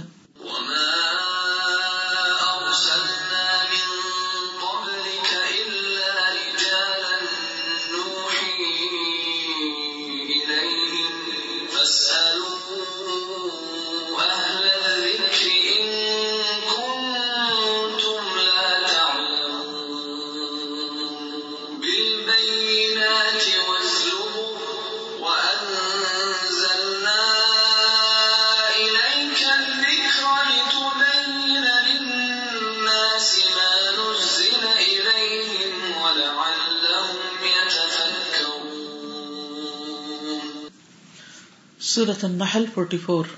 اور ہم نے آپ کی طرف یہ نصیحت اتاری تاکہ آپ لوگوں کے لیے کھول کر بیان کر دیں جو کچھ ان کی طرف اتارا گیا ہے، تاکہ وہ غور و فکر کریں. یعنی پیغمبر کا کام کیا ہے؟ جو قرآن میں اترا ہے اس کو ایکسپلین کریں، کھول کر بتا دیں. اور آپ نے صرف زبانی نہیں کھول کے بتایا بلکہ عملی طور پہ کر کے دکھایا. ایکٹیویٹی بیسڈ آپ کی ایجوکیشن تھی، یعنی موسٹلی وہ سب کچھ پریکٹیکل تھا، پریکٹیکلی کھول کے بتایا. نماز کا حکم آیا تو سب کچھ کر کے دکھایا، اور کچھ بھی ایسے نہیں چھوڑا کہ کسی کو سمجھ نہ آئے. اسی طرح باقی چیزیں بھی پریکٹیکل سے زیادہ بات سمجھ میں آتی، خالی زبانی لیکچر سے اتنا کچھ سمجھ نہیں آتا. وَعَلَّمَكُمْ مَا لَمْ تَكُونُوا تَعْلَمُونَ. پھر یہ کہ نبی صلی اللہ علیہ وسلم نے اپنی ذمہ داری ادا کر دی تھی، ٹھیک ہے نا. عبد اللہ بن مسعود سے روایت ہے کہ رسول اللہ صلی اللہ علیہ وسلم نے فرمایا، جو چیز تمہیں جنت کے قریب کر سکتی ہے میں نے تمہیں اس کا حکم دے دیا ہے، اور جو چیز تمہیں جہنم کے قریب کر سکتی تھی اس سے منع کر دیا ہے. سب کچھ بتا دیا. تو اس لیے آپ کی باتیں اگر ہم مانتے ہیں تو جنت سے قریب کرنے والی ہے، اور اگر انکار کرتے ہیں تو جنت سے دوری ہو سکتی ہے. تو اس لیے کیئر فل رہنے کی ضرورت ہے. نبی صلی اللہ علیہ وسلم نے جس کام سے روکا ہے اس سے رکنا واجب ہے ہم پر. اور آپ کا حکم اس لیے بھی ماننا ضروری ہے کہ آپ کا سارا حکم وحی کے مطابق تھا، کیونکہ شروع میں آ جاتا نا قرآن مجید کے وَيُؤْمِنُونَ بِمَا أُنزِلَ إِلَيْكَ وَمَا أُنزِلَ مِن قَبْلِكَ. ما انزل الیک، جو آپ کی طرف اتارا گیا، یعنی صرف قرآن نہیں بلکہ قرآن کے علاوہ بھی جو وحی آپ پر اتاری گئی. اور پھر یہ کہ اللہ تعالیٰ نے آپ کی اطاعت کا حکم دیا، اطیعوا اللہ واطیعوا الرسول. سورۃ النساء آیت اسی میں آتا ہے، من یطع الرسول فقد اطاع اللہ ومن تولی فما ارسلناک علیہم حفیظا. جو رسول کی اطاعت کرے تو بے شک اس نے اللہ کی اطاعت کی، اور جس نے منہ موڑا تو ہم نے تجھے ان پر کوئی نگہبان بنا کے نہیں بھیجا. یعنی وہ پھر خود اپنے کیے کے ذمہ دار ہوں گے. ایک خوبصورت حدیث سے یہ بات اور بہت اچھی طرح واضح ہوتی ہے. اب اس کو امیجن بھی کیجیے ساتھ ساتھ. صحیح بخاری کی حدیث ہے، جابر بن عبداللہ کہتے ہیں کہ فرشتے نبی صلی اللہ علیہ وسلم کے پاس آئے اور آپ سوئے ہوئے تھے، جیسے لیٹے ہوتے نا، تو فرشتے پاس آ گئے. ایک نے کہا یہ سوئے ہوئے ہیں، دوسرے نے کہا ان کی آنکھیں سو رہی ہیں، ان کا دل جاگ رہا ہے. تو انہوں نے کہا کہ تمہارے ان صاحب یعنی نبی صلی اللہ علیہ وسلم کی ایک مثال ہے، بس ان کی مثال بیان کرو. تو ان میں سے ایک نے کہا یہ سو رہے ہیں، دوسرے نے کہا آنکھ سو رہی ہے دل بیدار ہے. تو انہوں نے کہا کہ ان کی مثال اس شخص کی طرح ہے جس نے ایک گھر بنایا. آپ نے کبھی کوئی گھر لیا ہو، بنایا ہو، نیا گھر خریدا ہو، یا نئے گھر میں شفٹ ہوئے ہو. اب اس گھر کو سوچ، وہاں کھانے کی دعوت کی کی تھی. عام طور پر جب لوگ نیا گھر بناتے تو کیا کرتے ہیں؟ پارٹی کرتے ہیں، دعوت کرتے ہیں، ٹھیک ہے. وہ خود ہی آپ نے ایجاد کی ہوئی. اچھا، گھر بنایا اور وہاں کھانے کی دعوت کی اور بلانے والے کو بھیجا، لوگوں کو بلا لو دعوت پہ، کھانا بنا ہوا آ جائے سب کھا لیں. بس جس نے اس بلانے والے کی دعوت کو قبول کر لیا وہ گھر میں داخل ہو گیا، جس نے انویٹیشن قبول کیا وہ اندر آ گیا اور کھانا کھایا، مزہ کیا. اور جس نے بلانے والے کی دعوت قبول نہیں کی وہ گھر میں داخل ہی نہیں ہوا اور دسترخوان سے کھانا ہی نہیں کھایا. تو یہ ایک مثال تھی. تو پھر ان میں سے ایک نے کہا کہ ان کے لیے تفسیر کر دو تاکہ یہ سمجھ جائیں، یعنی اس کو ایکسپلین کرو. تو بعض نے کہا یہ سوئے ہوئے ہیں، فرشتے تھے نا. تو ایک کس نے کہا سوئے ہوئے، تو دوسرے نے کہا نہیں آنکھیں سو رہی ہیں دل جاگ رہا ہے. پھر انہوں نے کہا گھر تو جنت ہے. گھر کیا ہے؟ جنت. بلانے والے محمد صلی اللہ علیہ وسلم ہیں. جس نے آپ کی بات مان لی وہ جنت میں پہنچ گیا، اور جو آپ کی بات نہیں مانے گا وہ اللہ کی نافرمانی کرے گا. اور محمد صلی اللہ علیہ وسلم تو اچھے اور برے لوگوں کے درمیان فرق کرنے والے ہیں. آپ پہ آ کے بات ٹوٹتی ہے، فرق آپ سے ہو جاتا، امتیں فرق ہو جاتی ہیں. ایمان قبول ہی نہیں جب تک آپ کو نہ مانا جائے. تو ایک بنانے والے نے، اللہ سبحانہ و تعالیٰ نے جنت بنائی. اگر دیکھا جائے تو کریشن پلان اسی طرح ہی ہے نا. جنت انسانوں کے لیے بنی، بہترین گھر، اور اس کے لیے انسانوں کی سلیکشن ہو رہی اور انسانوں کو انویٹیشن دیا گیا. انویٹیشن لانے والے پروفٹ ہیں.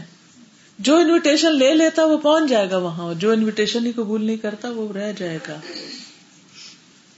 آپ لوگوں کو بلاتے ہیں تو کچھ لوگ تو دوڑے چلے آتے ہیں اور کچھ لوگ مصروفیت کا بہانہ کر کے نہیں آتے، یا واقعی مصروفیت ہوتی بھی ہوگی. تو جو آ جاتے ہیں وہ کچھ نہ کچھ پا لیتے ہیں، کچھ نہ کچھ کھا لیتے ہیں، اور جو نہیں آتے وہ یہ سب کھانے سے محروم رہ جاتے ہیں.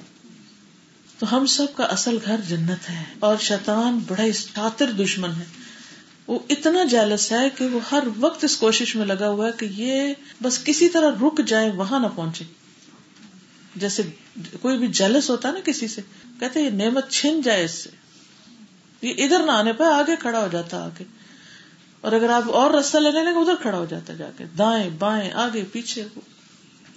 تو ہمیں پوری کوشش اور جدوجہد اپنے نفس کے خلاف، لوگوں کی باتوں کے خلاف اور عقل کی چالوں کے خلاف. بعض اوقات آپ یقین مانیں کہ لوگ بھی کچھ نہیں کہہ رہے ہوتے، ہمارے میں ہمت بھی ہوتی ہے، لیکن عقل کی چالیں بڑی ہوتی ہیں، بڑی مکار چالیں ہوتی ہیں نفس کی. یہ وجہ ہے، وہ وجہ، اور اپنے آپ کو اتنا مطمئن کر لیں گے کہ نیکی کے بڑے سے بڑے کام سے رک جائیں گے، حالانکہ اگر ہم وہ کر لیتے تو کچھ مشکل نہیں تھا. تو توفیق ہی نہیں ہوتی، توفیق ہی چھن جاتی. کتابیں بھری ہوئی کتابیں لکھ، سلسلہ الاحادیث الصحیحہ علامہ البانی کی کتاب ہے، جس بخاری مسلم کا تو پتہ ہی ہے، لیکن ضعیفہ اور صحیحہ اب تو اتنا کچھ اویلیبل ہے کہ کچھ مشکل ہی نہیں. کچھ چیک کرنے کے، کبھی کسی کو کوئی ضرورت پڑے تو میری خدمت حاضر ہے. میں انشاء اللہ تعالیٰ الحمدللہ ایک ٹیم ہماری موجود ہے جو دن رات اسی کام پہ لگی ہوئی ہے. کبھی کسی کو کوئی ہیلپ چاہیے ہو کہ یہ حدیث ضعیف ہے یا صحیح ہے، فوراً شروع ہو جاتے ہیں انویسٹیگیٹ کرنا. اور اب تو قطر کے ایک شیخ تھے، انہوں نے ایک وصیت کی اور ایک بہت یعنی ملینز میں پیسے دے کے ریسرچ کا کام کرا کے اس کو نیٹ پہ فری ڈال دیا. وہ ہے ملتقى اصحاب الحدیث، ہے عربی میں، اس لیے اگر عربی نہ پڑھی ہو تو پتہ نہیں چلتا، ورنہ کوئی ایک ٹاپک تو لیں اور ڈالیں اس میں ریسرچ میں، سب کچھ آ جائے گا سامنے، اور سات درجے بھی آ جائیں گے صحیح ہے صحیح ہے. اس سے تھوڑا سا اور محنت کرنا شروع کریں. جو لوگ کر رہے ہیں اس وقت کام الحمدللہ الہدا میں، وہ ایسا نہیں کہ وہاں کے پیٹ سے پڑھ کے آئے تھے، کر کر کے محنتیں آگے بڑھے.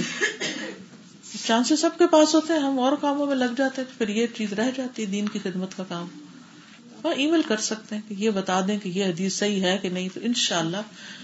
اور پھر آپ ڈبل چیک بھی اس کو کر سکتے ہیں کہ جو ہم نے بتایا ہے وہ اس کا کیا درجہ ہے. ٹھیک ہے، تو آج کے دور میں تو کچھ بھی حجت باقی نہیں رہی اور کوئی مشکل نہیں رہی کہ کیا صحیح اور کیا نہیں صحیح. جی صحیح صحیح چند ایک کے بارے میں کچھ کلام کیا گیا، لیکن وہ ایسا نہیں کہ اس سے اس کے شواہد موجود نہ ہو. شواہد کا مطلب ہوتا ہے کہ اگر ایک حدیث کی سند میں کچھ چھوٹی موٹی کمی یا کہیں متن میں کچھ ایسا آیا ہے تو اس جیسی دوسری حدیث اس کو سپورٹ دے دیتی، اس پہ بھی کتابیں موجود ہیں اگر مزید پڑھنا ہو. نہیں، بخاری تو بخاری نہیں لکھی، کسی رائٹر اور کی ہے. ترجمہ سے بات نہیں بنے گی، عرب ایک جانے، عربی جانے نا، عربی میں پڑھیں، کچھ مشکل نہیں. وقت تھوڑا سا وقت نکالیں، یقین کیا یہ چند دنوں میں اتنی اچھی عربی آپ پڑھنے لگے، زبانی یاد کرنے لگے. آئے ہیں، بیٹھے ہیں، محنت کی ہے تو آگے ہے نا.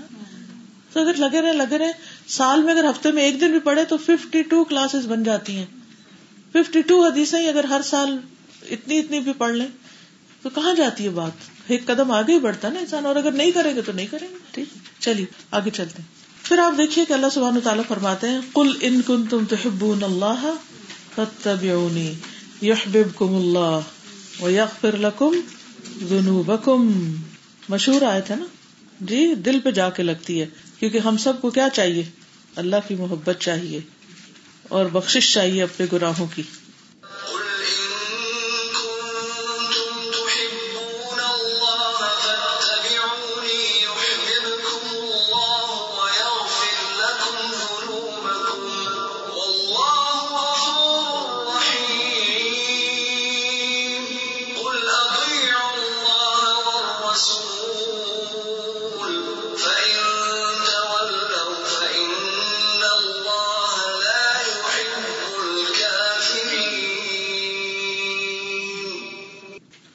اس بات کو سمجھنے میں کچھ بھی مشکل ہے، کوئی کمپلیکیشن ہے؟ کتنی واضح آیت، اطیعوا اللہ و اطیعوا الرسول. اور اگر منہ موڑتے ہو تو ان اللہ لا یحب الکافرین، انکار کرنے والوں سے اللہ کو کوئی محبت نہیں. وہ گئے اللہ کی محبت سے فارغ ہوئے. پھر اس لیے اس کو معمولی نہیں سمجھنا چاہیے کہ اچھا کر لی بات تب بھی ٹھیک، نہیں کیا تب بھی نہیں. بہت بڑا فرق ہے کرنے اور نہ کرنے میں. رسول اللہ صلی اللہ علیہ وسلم نے فرمایا میں تم میں دو چیزیں چھوڑ کے جا رہا ہوں، تم ہرگز گمراہ نہ ہوگے جب تک ان دونوں کو مضبوطی سے نہ تھام لو، ایک اللہ کی کتاب اور دوسرے اس کے نبی کی سنت. اچھا، ہو سکتا ہے آپ کہیں یہ آیتیں تم نے پہلے ہی سنی ہوئی ہیں اور آپ دوبارہ ہمیں کیوں بتا رہی ہیں. نبی صلی اللہ علیہ وسلم نے فرمایا ایمان تمہارے دلوں میں اس طرح پرانا ہو جاتا ہے جیسے کپڑے پرانے ہوتے ہیں. ہم سب کے اندر ہے ایمان، علم بھی ہے، وہ پرانا ہو جاتا ہے، وہ آؤٹ ڈیٹڈ ہو جاتا ہے، اس کو پھر ریفریش کرنے کی ضرورت ہوتی ہے. پھر وہ ایک اور طرح دل کے ایک اور گوشے کو جا کے ہٹ کرتا ہے، پھر وہ بند رستے کھل جاتے ہیں، ہمارے جسم میں بھی آ جاتے ہیں نا بلاکیج، ڈی ٹاکس کرتے ہیں. پھر آپ کہیں یہ تو ہم نے پہلے بھی کھائی ہوئی چیز پھر وہ کیوں کھلا رہے؟ نہیں بھائی، ہر چیز کا ایک وقت ہوتا ہے، ایک ضرورت ہوتی ہے انسان کی اس کو، اس بات کو ایک دوبارہ سے سننے کی اور دوبارہ سے اس کو تازہ کرنے کی، اور اس پر اصل بات صرف سننے کی بھی نہیں، ایمان تازہ کرنے کی اور یقین کے درجے کو بڑھانے اور اس میں اضافہ کرنے کی. سعید بن جبیر نے نبی صلی اللہ علیہ وسلم کے حوالے سے کوئی حدیث بیان کی تو ایک شخص بولا اللہ کی کتاب میں اس کے برعکس حکم موجود ہے. تو سعید کہتے ہیں میں تمہارے سامنے نبی صلی اللہ علیہ وسلم کے حوالے سے حدیث بیان کر رہا ہوں اور تم اس کے مقابلے میں اللہ کی کتاب پیش کر رہے ہو. اللہ کے رسول صلی اللہ علیہ وسلم اللہ کی کتاب کے بارے میں تم سے زیادہ علم رکھتے تھے، ان کو زیادہ پتا تھا کہ کتاب میں کیا لکھا ہوا ہے. تو بعض اوقات ہم اپنی لا علمی سے وہ کنٹراڈکشن پیدا کر رہے ہوتے ہیں، ہوتی نہیں ہے وہ. پھر ایک اور چیز یہ ہے کہ آپ کا روکنا چاہے تھوڑا ہو یا کسی بھی چیز کے تھوڑے حصے کو یا زیادہ کو، دونوں ہی منع ہوتے ہیں. مثلا آپ نے اگر شراب سے روکا تو یہ نہیں کہ اس کا تھوڑا سا حلال ہو گیا، جس سے روکا وہ پورے کا پورا اس میں آ جائے گا. پھر یہ کہ ہمیں چوائس نہیں ہوتی اس میں. سورة الاحزاب کی چھتیس آیت وما كان لمؤمن ولا مؤمنۃ، کسی مومن مرد اور عورت کے لیے جائز نہیں کیا اذا قضى اللہ ورسولہ امرا، کہ اللہ اور اس کا رسول جب کسی معاملے میں فیصلہ کر دیں ان یکون لہم الخیرۃ من امرہم، کہ ان کی اپنی کوئی چوائس ہو اس معاملے میں، کہ جب انہوں نے فیصلہ کر دیا تو پھر انہی کا فیصلہ چلے گا. وَمَن يَعْصِ اللَّهَ وَرَسُولَهُ، اور جو اللہ اور اس کے رسول کی نافرمانی کرے گا فَقَدْ ضَلَّ ضَلَالًا مُبِينًا، تو وہ یقیناً سری گمراہی میں جا پڑا. سنیے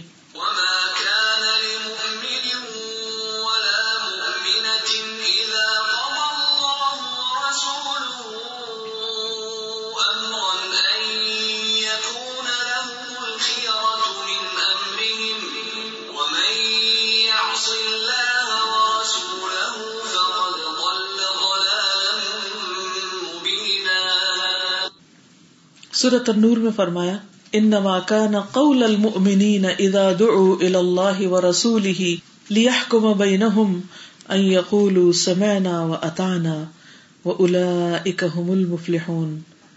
ایمان والوں کی بات یہ ہے کہ جب وہ اللہ اور اس کے رسول کی طرف بلائے جائیں تاکہ وہ ان کے درمیان فیصلہ کرے تو وہ اس کے سوا کوئی نہیں ہوتی کہ وہ کہتے ہیں کہ ہم نے سنا اور ہم نے اطاعت کی، اور یہی لوگ دراصل فلاح پانے والے ہیں.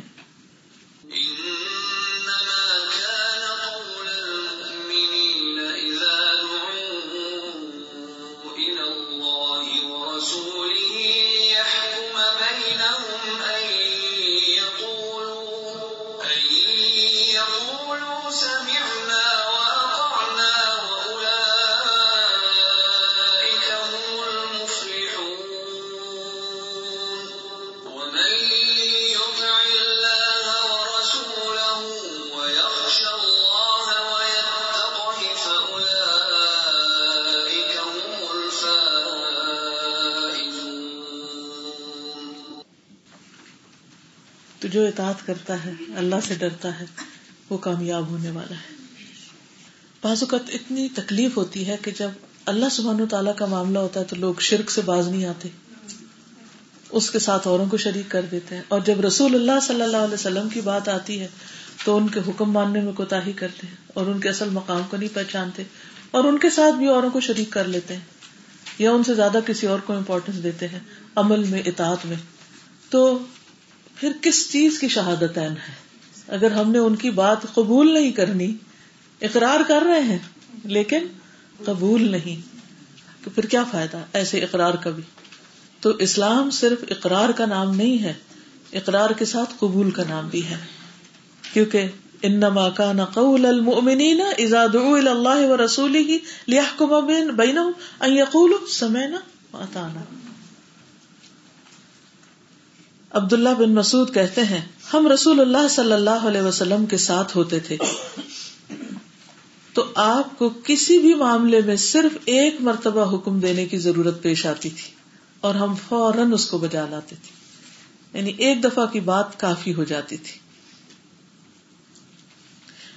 ابو جریر جابر بن سلیم کہتے ہیں میں نے ایک شخص کو دیکھا کہ لوگ اس کی بات خوب سنتے اور مانتے تھے، وہ جو کہتا قبول کرتے. میں نے پوچھا یہ کون ہے؟ انہوں نے کہا یہ اللہ کے رسول ہیں صلی اللہ علیہ وسلم. تو بڑے حیران ہوئے کہ یہ کس قسم کا انسان ہے کہ یہ جو بھی کہتا لوگ بھاگ کے مانتے ہیں، ایسی اطاعت. ابو سفیان نے کیا کہا تھا جب ہرقل کے دربار میں تھا، کیا گواہی دی تھی؟ اور سہیل ابن عمر نے کیا دیکھا تھا کہ حضور صلی اللہ علیہ وسلم کے وضو کے پانی کے لیے لوگ جھپٹتے ہیں اور اتنی تیزی سے آگے بڑھتے ہیں کہ آپ کوئی حکم تو دیں، کود پڑنے کو تیار ہیں. یہ تھا صحابہ کی اطاعت کا حال، اسی لیے وہ کامیاب لوگ تھے. دنیاوی وسائل کے نہ ہونے کے باوجود وہ کامیاب تھے. آج ہمارے پاس سب کچھ ہے لیکن ہم پھر بھی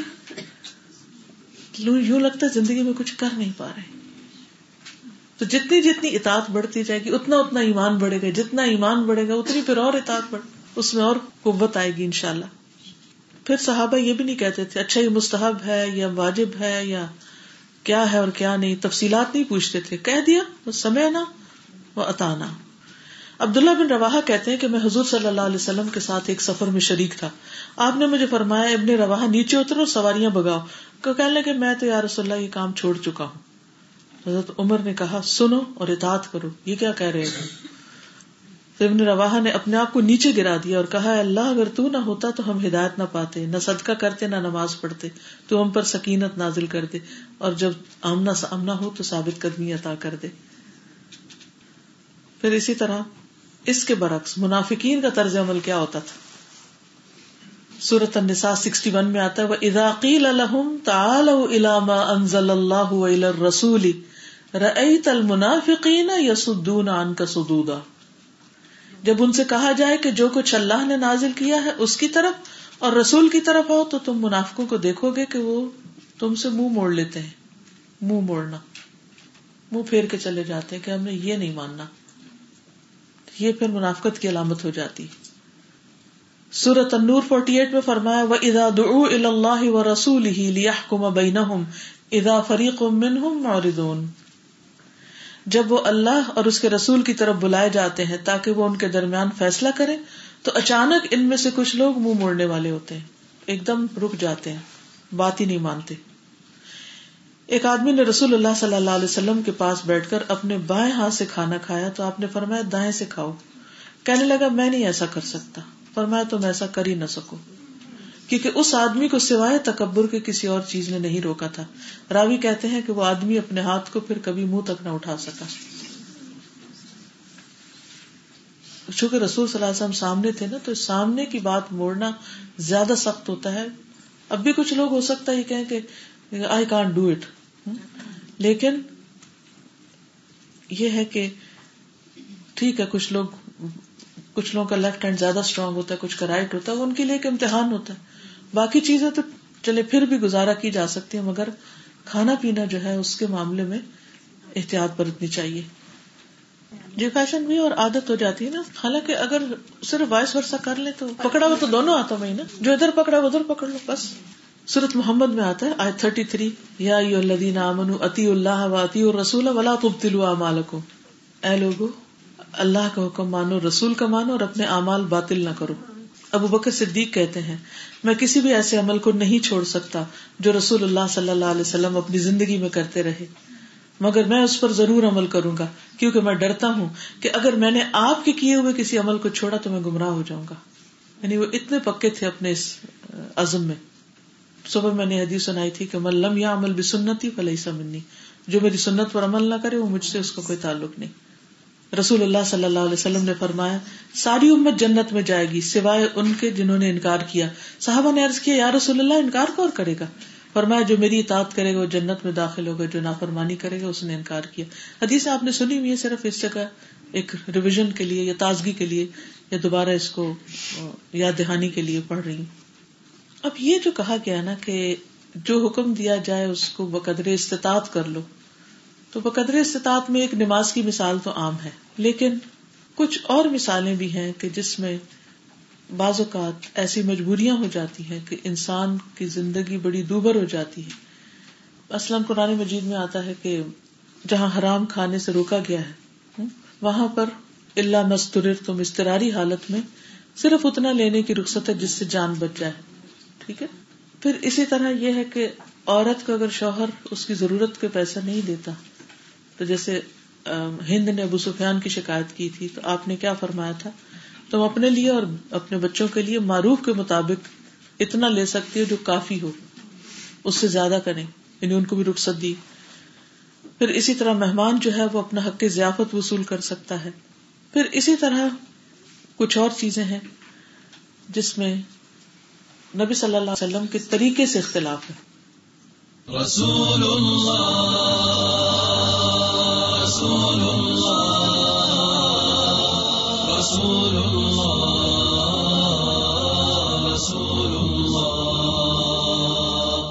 رسول اللہ ربنا وبالاسلام احیانا وعلمنا بان نبقى لدين الله اعوانا تجمعنا بنور هداه اخوانا وخلانا واترعنا متى ضمئات بنا الارواح ايمانا رسول الله ربنا وبالاسلام احيانا. بہت ہی خوبصورت نشید اس میں کہتا ہے کہ رسول اللہ ربنا, رسول اللہ صلی اللہ علیہ وسلم نے ہماری تربیت کی. اور اگر دیکھا جائے تو کتنی چھوٹی چھوٹی چیزیں آپ نے ہمیں سکھائی ہیں. اگر طہارت کے مسائل پر ہی غور کیا جائے تو ایک ایک چیز قابل غور ہے, ناخن کاٹنے سے لے کے بال بنانے سے, نہانا, دھونا, استنجا کرنا, مسواک کرنا, ناک کیسے صاف کرنا ہے, گلا کیسے صاف کرنا ہے, زبان کیسے صاف کرنی ہے, کپڑے صاف ہونے چاہیے, پاؤں کیسے دھونے ہیں. یعنی ہمارے ماں باپ بھی شاید ہمارے ساتھ اتنی محنت نہ کریں کہ جتنی اللہ کے رسول صلی اللہ علیہ وسلم نے ہمیں بہترین تعلیم کے ساتھ ہمیں بہت کچھ سکھایا. تو رسول اللہ ربانا وبالاسلام احیانا, اور اسلام کے ذریعے ہمیں زندگی بخشی, یعنی ہم کچھ نہیں تھے لیکن انہوں نے ہمیں اس دین کے ذریعے زندہ کر دیا. اور اور بھی بہت اچھے اچھے اس میں معنی پائے جاتے ہیں, تو ویسے بھی کبھی کبھی شعر سن لینا یا پڑھ لینا یا وہ انسان کے ذہن کو تازہ کر دیتا ہے اور ایک محبت میں بھی اضافہ ہوتا ہے. اب حدیث کا جو آخری حصہ تھا اس میں کیا بتایا گیا تھا کہ پہلی قومیں جو ہیں وہ بحث و مباحثے اور اختلاف کی وجہ سے تباہ ہوئی. تو اس میں آپ دیکھیے کہ قرآن مجید میں اللہ تعالیٰ فرماتے ہیں ذالک بأن اللہ نزل الکتاب بالحق وإن الذین اختلفوا فی الکتاب لفی شقاق بعید. یہ اس لیے کہ بے شک اللہ نے یہ کتاب حق کے ساتھ اتاری اور جن لوگوں نے اس کتاب میں اختلاف کیا یقیناً وہ بہت دور کی مخالفت میں جا پڑے. تو ہمیں اجازت نہیں ہے کہ ہم اللہ کے حکم کے خلاف جائیں کیونکہ وہ حق کے خلاف جائیں. سورة الجاثیہ سیونٹین میں فرمایا وَآتَيْنَاهُمْ بَيِّنَاتٍ مِّنَ الْأَمْرِ فَمَا اخْتَلَفُوا إِلَّا مِن بَعْدِ مَا جَاءَهُمُ الْعِلْمُ بَغْيًا بَيْنَهُمْ إِنَّ رَبَّكَ يَقْضِي بَيْنَهُمْ يَوْمَ الْقِيَامَةِ فِيمَا كَانُوا فِيهِ يَخْتَلِفُونَ. اور انہیں دین کے معاملے میں واضح احکام عطا کیے پھر انہوں نے اختلاف نہیں کیا مگر اس کے بعد کہ ان کے پاس علم آ گیا.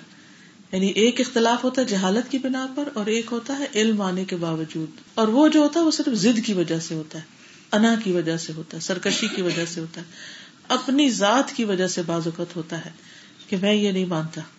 بے شک تیرا رب ان کے درمیان قیامت کے دن اس بارے میں فیصلہ کرے گا جس میں وہ اختلاف کرتے تھے. ہمیں اس طرح کے اختلاف سے روکا گیا ہے. وَلَا تَكُونُوا كَالَّذِينَ تَفَرَّقُوا وَاخْتَلَفُوا مِن بَعْدِ مَا جَاءَتْهُمُ الْبَيِّنَاتُ وَأُولَئِكَ لَهُمْ عَذَابٌ عَظِيمٌ. اور ان لوگوں کی طرح نہ ہو جاؤ جو الگ الگ ہو گئے اور ایک دوسرے کے خلاف ہو گئے, یعنی تفرقہ بازی, پھوٹ ڈالنا, اس کے بعد کہ ان کے پاس واضح احکام آ چکے تھے.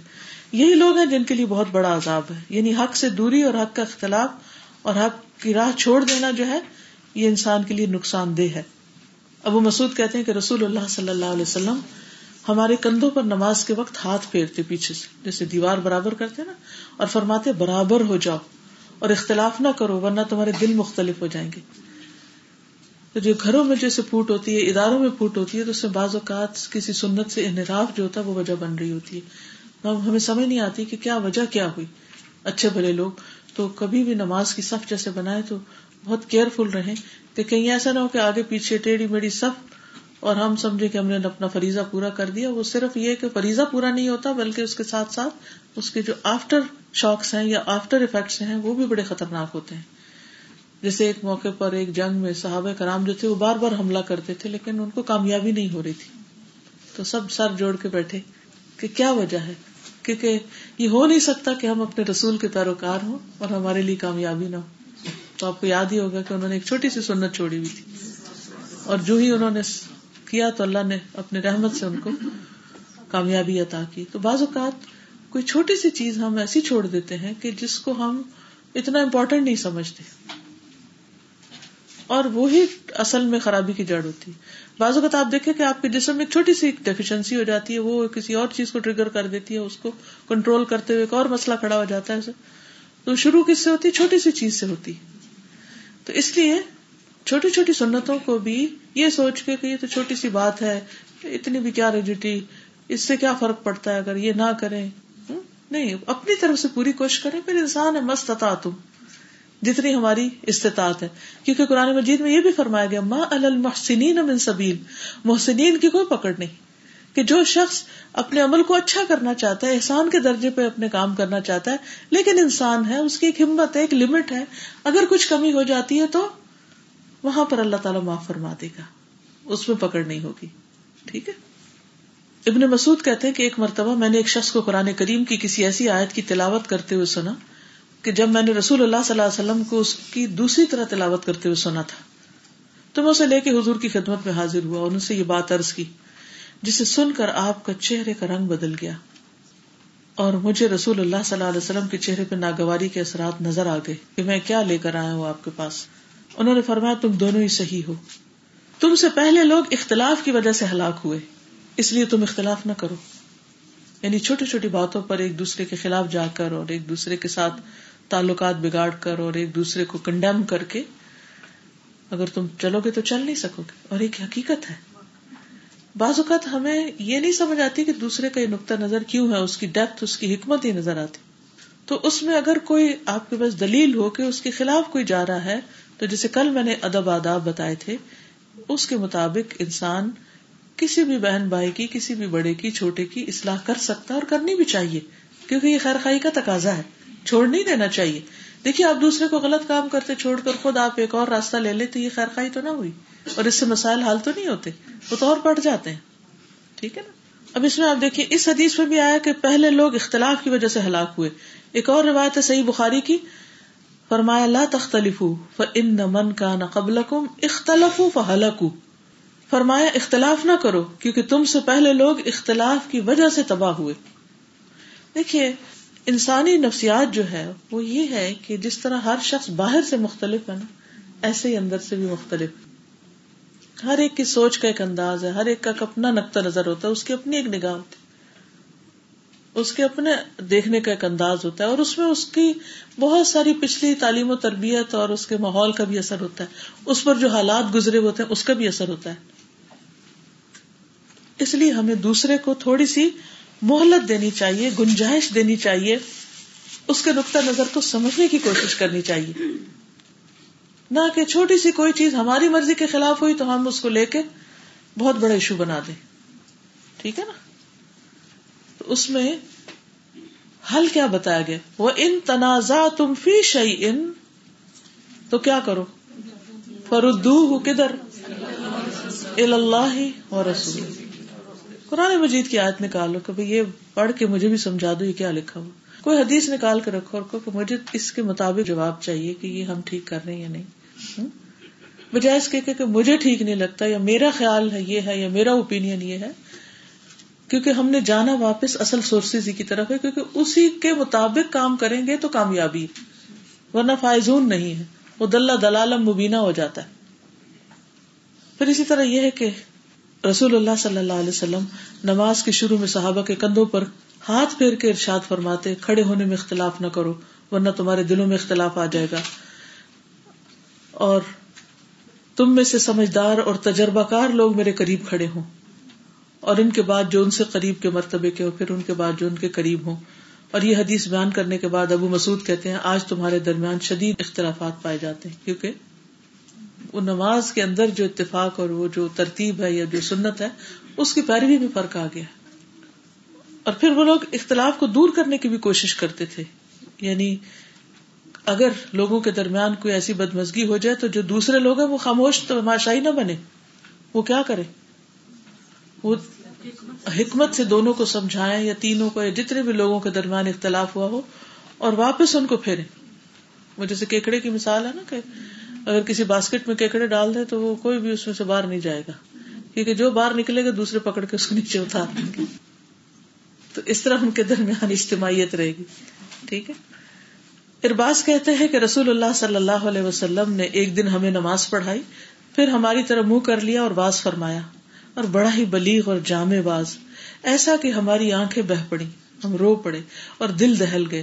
ایک کہنے والے نے کہا، اللہ کے رسول صلی اللہ علیہ وسلم، یہ تو لگتا ہے کہ الوداعی الفاظ ہیں، لگتا ہے کہ آپ دنیا سے جانے والے ہیں، آپ ہمیں کیا وصیت فرماتے ہیں؟ فرمایا، میں تمہیں وصیت کرتا ہوں کہ اللہ کا تقوی اختیار کیے رہنا، اپنے حکام کے احکام سننا اور ماننا، خواہ وہ کوئی حبشی غلامی کیوں نہ ہو. بلا شبہ تم میں سے جو میرے بعد زندہ رہا وہ بہت اختلاف دیکھے گا، کیونکہ لوگوں کے ذہن مختلف ہے نا، تو یہ ہوتا رہے گا، ہر جگہ ہوگا، کوئی جگہ اس سے خالی نہیں.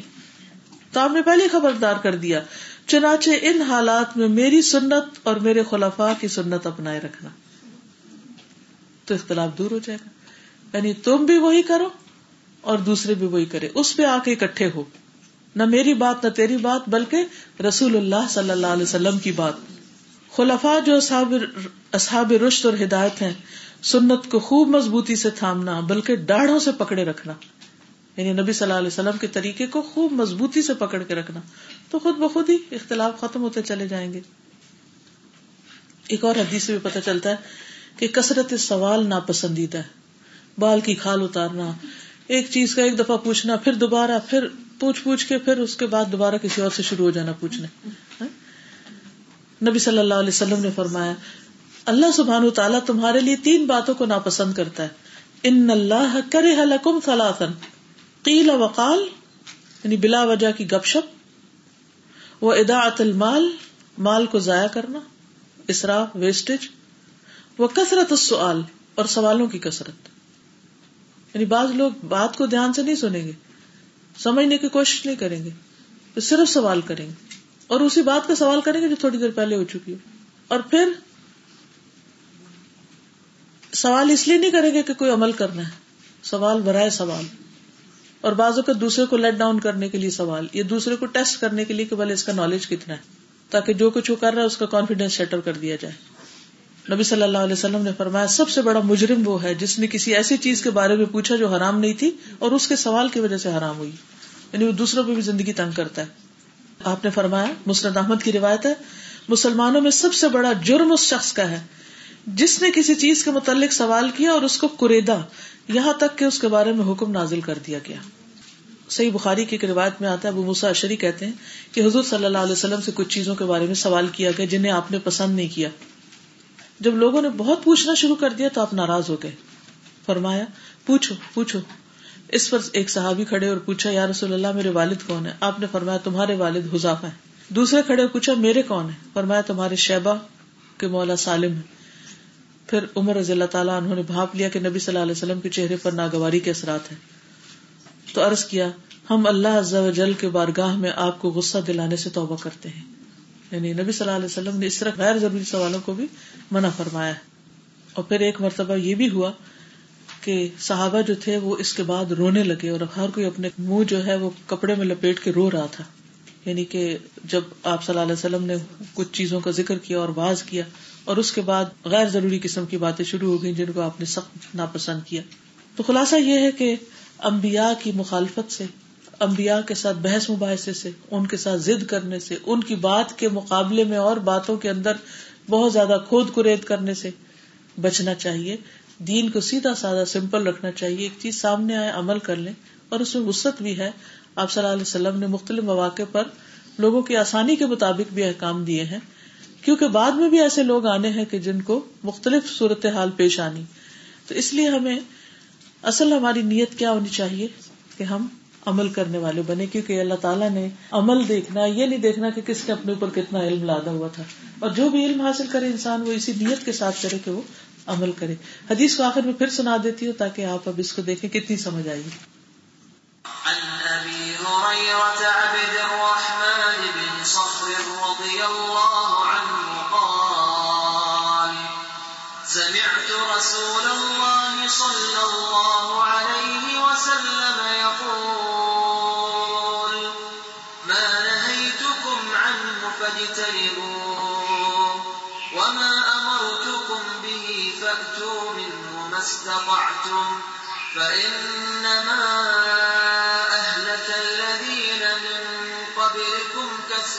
مسائلهم واختلافهم على انبیائهم. تو بات یہ ہے کہ ضد اور اختلاف ہلاکت کی طرف لے جاتا ہے.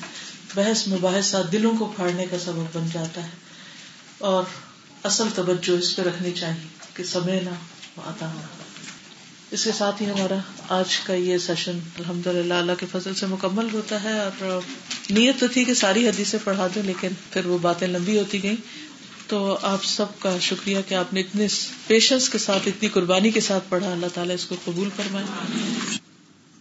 ائمۃ المسلمین ہیں، علماء یا حکام یا آرگنائزیشنز کے لیڈرز، یا سفر میں کوئی لیڈر ہے، یا کسی بھی پروگرام یا ایونٹ میں کوئی ذمہ دار ہے، تو اس کی خیرخواہی میں جو کل میں نے باتیں بتائی تھی نا، کہ اگر وہ معروف کے ساتھ حکم دے رہے ہیں تو پھر ان کے ساتھ اختلاف نہ کرو، اللہ کہ وہ غلطی کرے تو بھی ان کے ادب اور احترام کو ملحوظ رکھو، اور ان کو ان کے ساتھ اگر اختلاف ہو تو قرآن و سنت پر اتفاق کرو.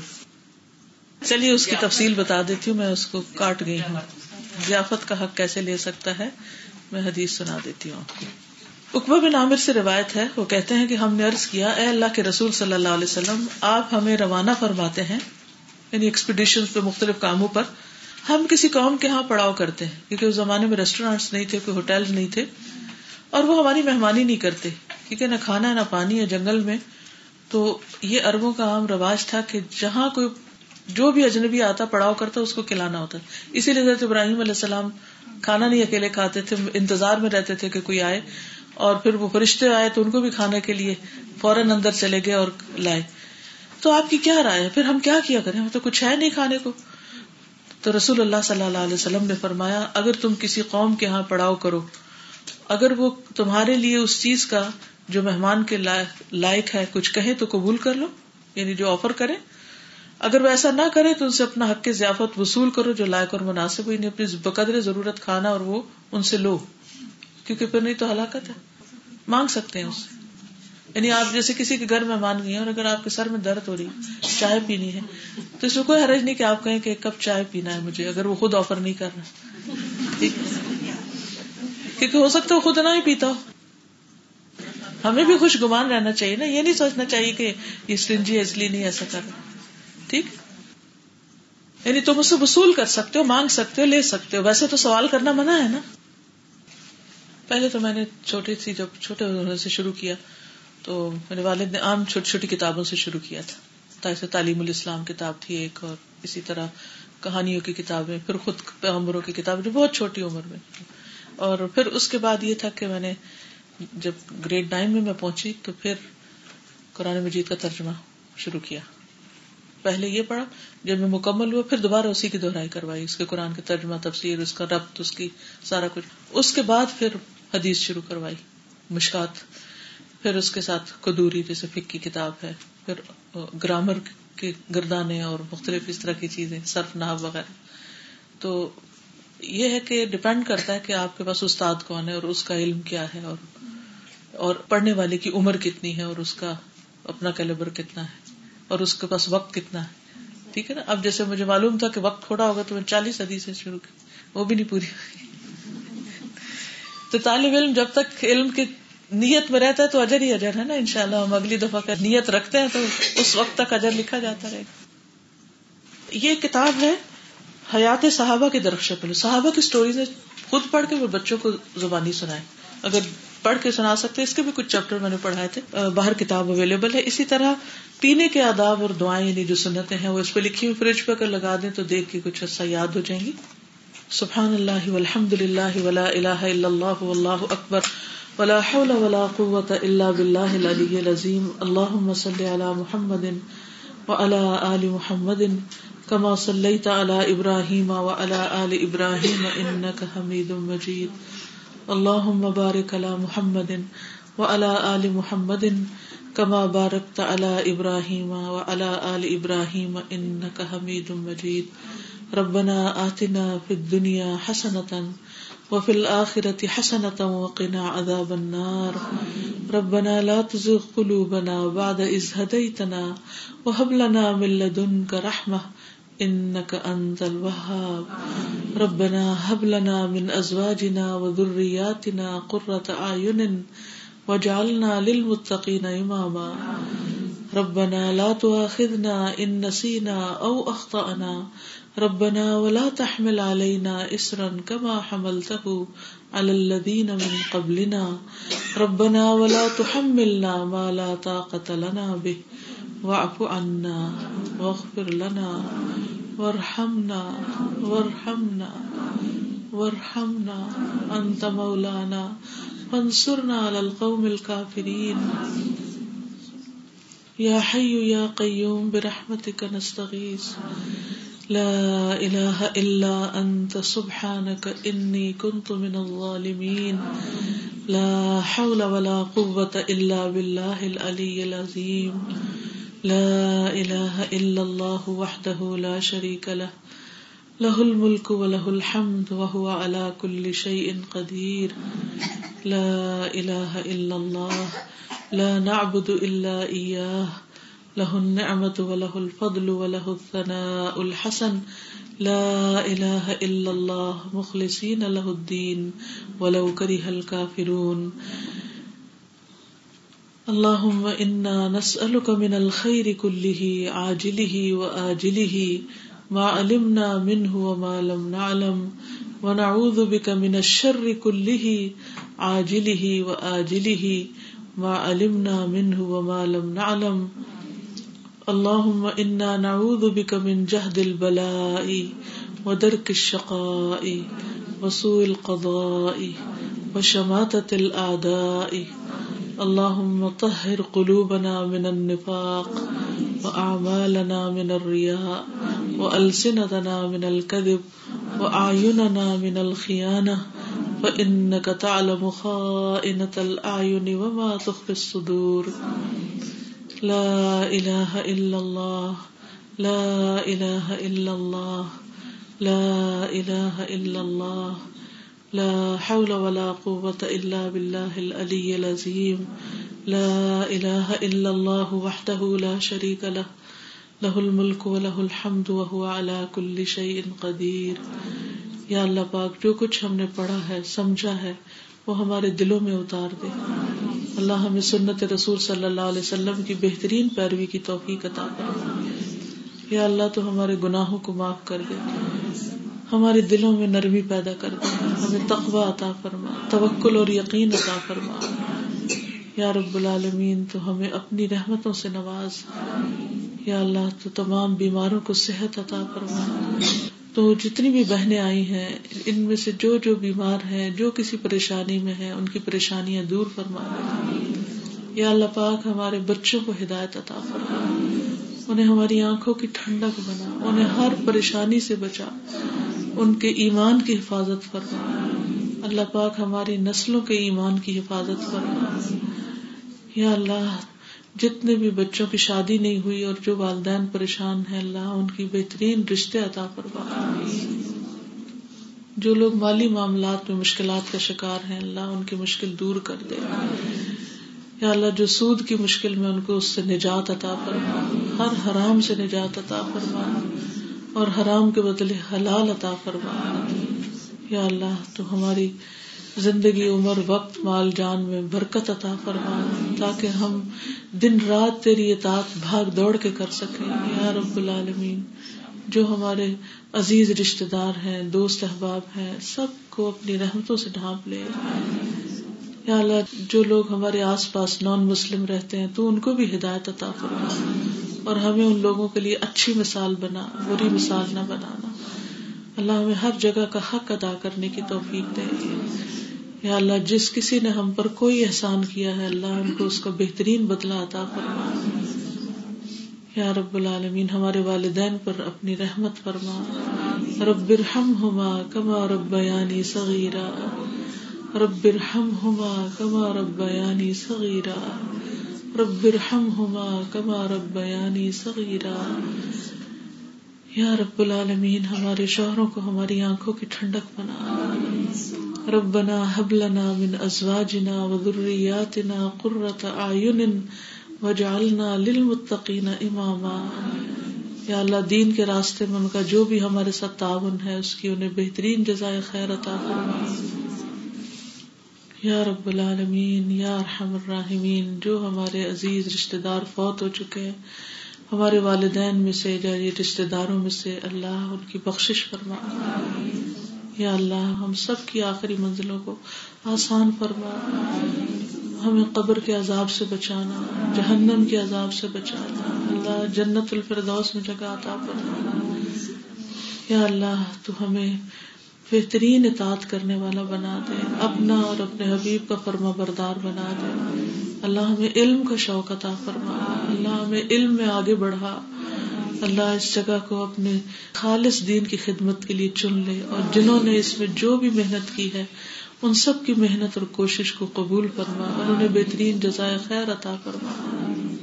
یا رب العالمین تو ہم سب پر اپنی رحمتیں اتار اور ہمیں معاف فرما دے، ہمیں معاف فرما دے، ہمیں معاف فرما دے. ربنا تقبل منا انک انت السمیع العلیم. اللہ جو کچھ ہم نے پڑھا ہے اس سارے کو ہمارے حق میں حجت بنانا، ہمارے خلاف حجت نہ بنانا. ہمارے دلوں کو پھیر دے اور اطاعت کرنے والا بنا دے. ربنا تقبل منا انک انت السمیع العلیم وتب علینا انک انت التواب الرحیم. وصلی اللہ تعالی علی خیر خلقہ محمد وعلى آله وأصحابه وأهل بيته أجمعين برحمتك يا أرحم الراحمين.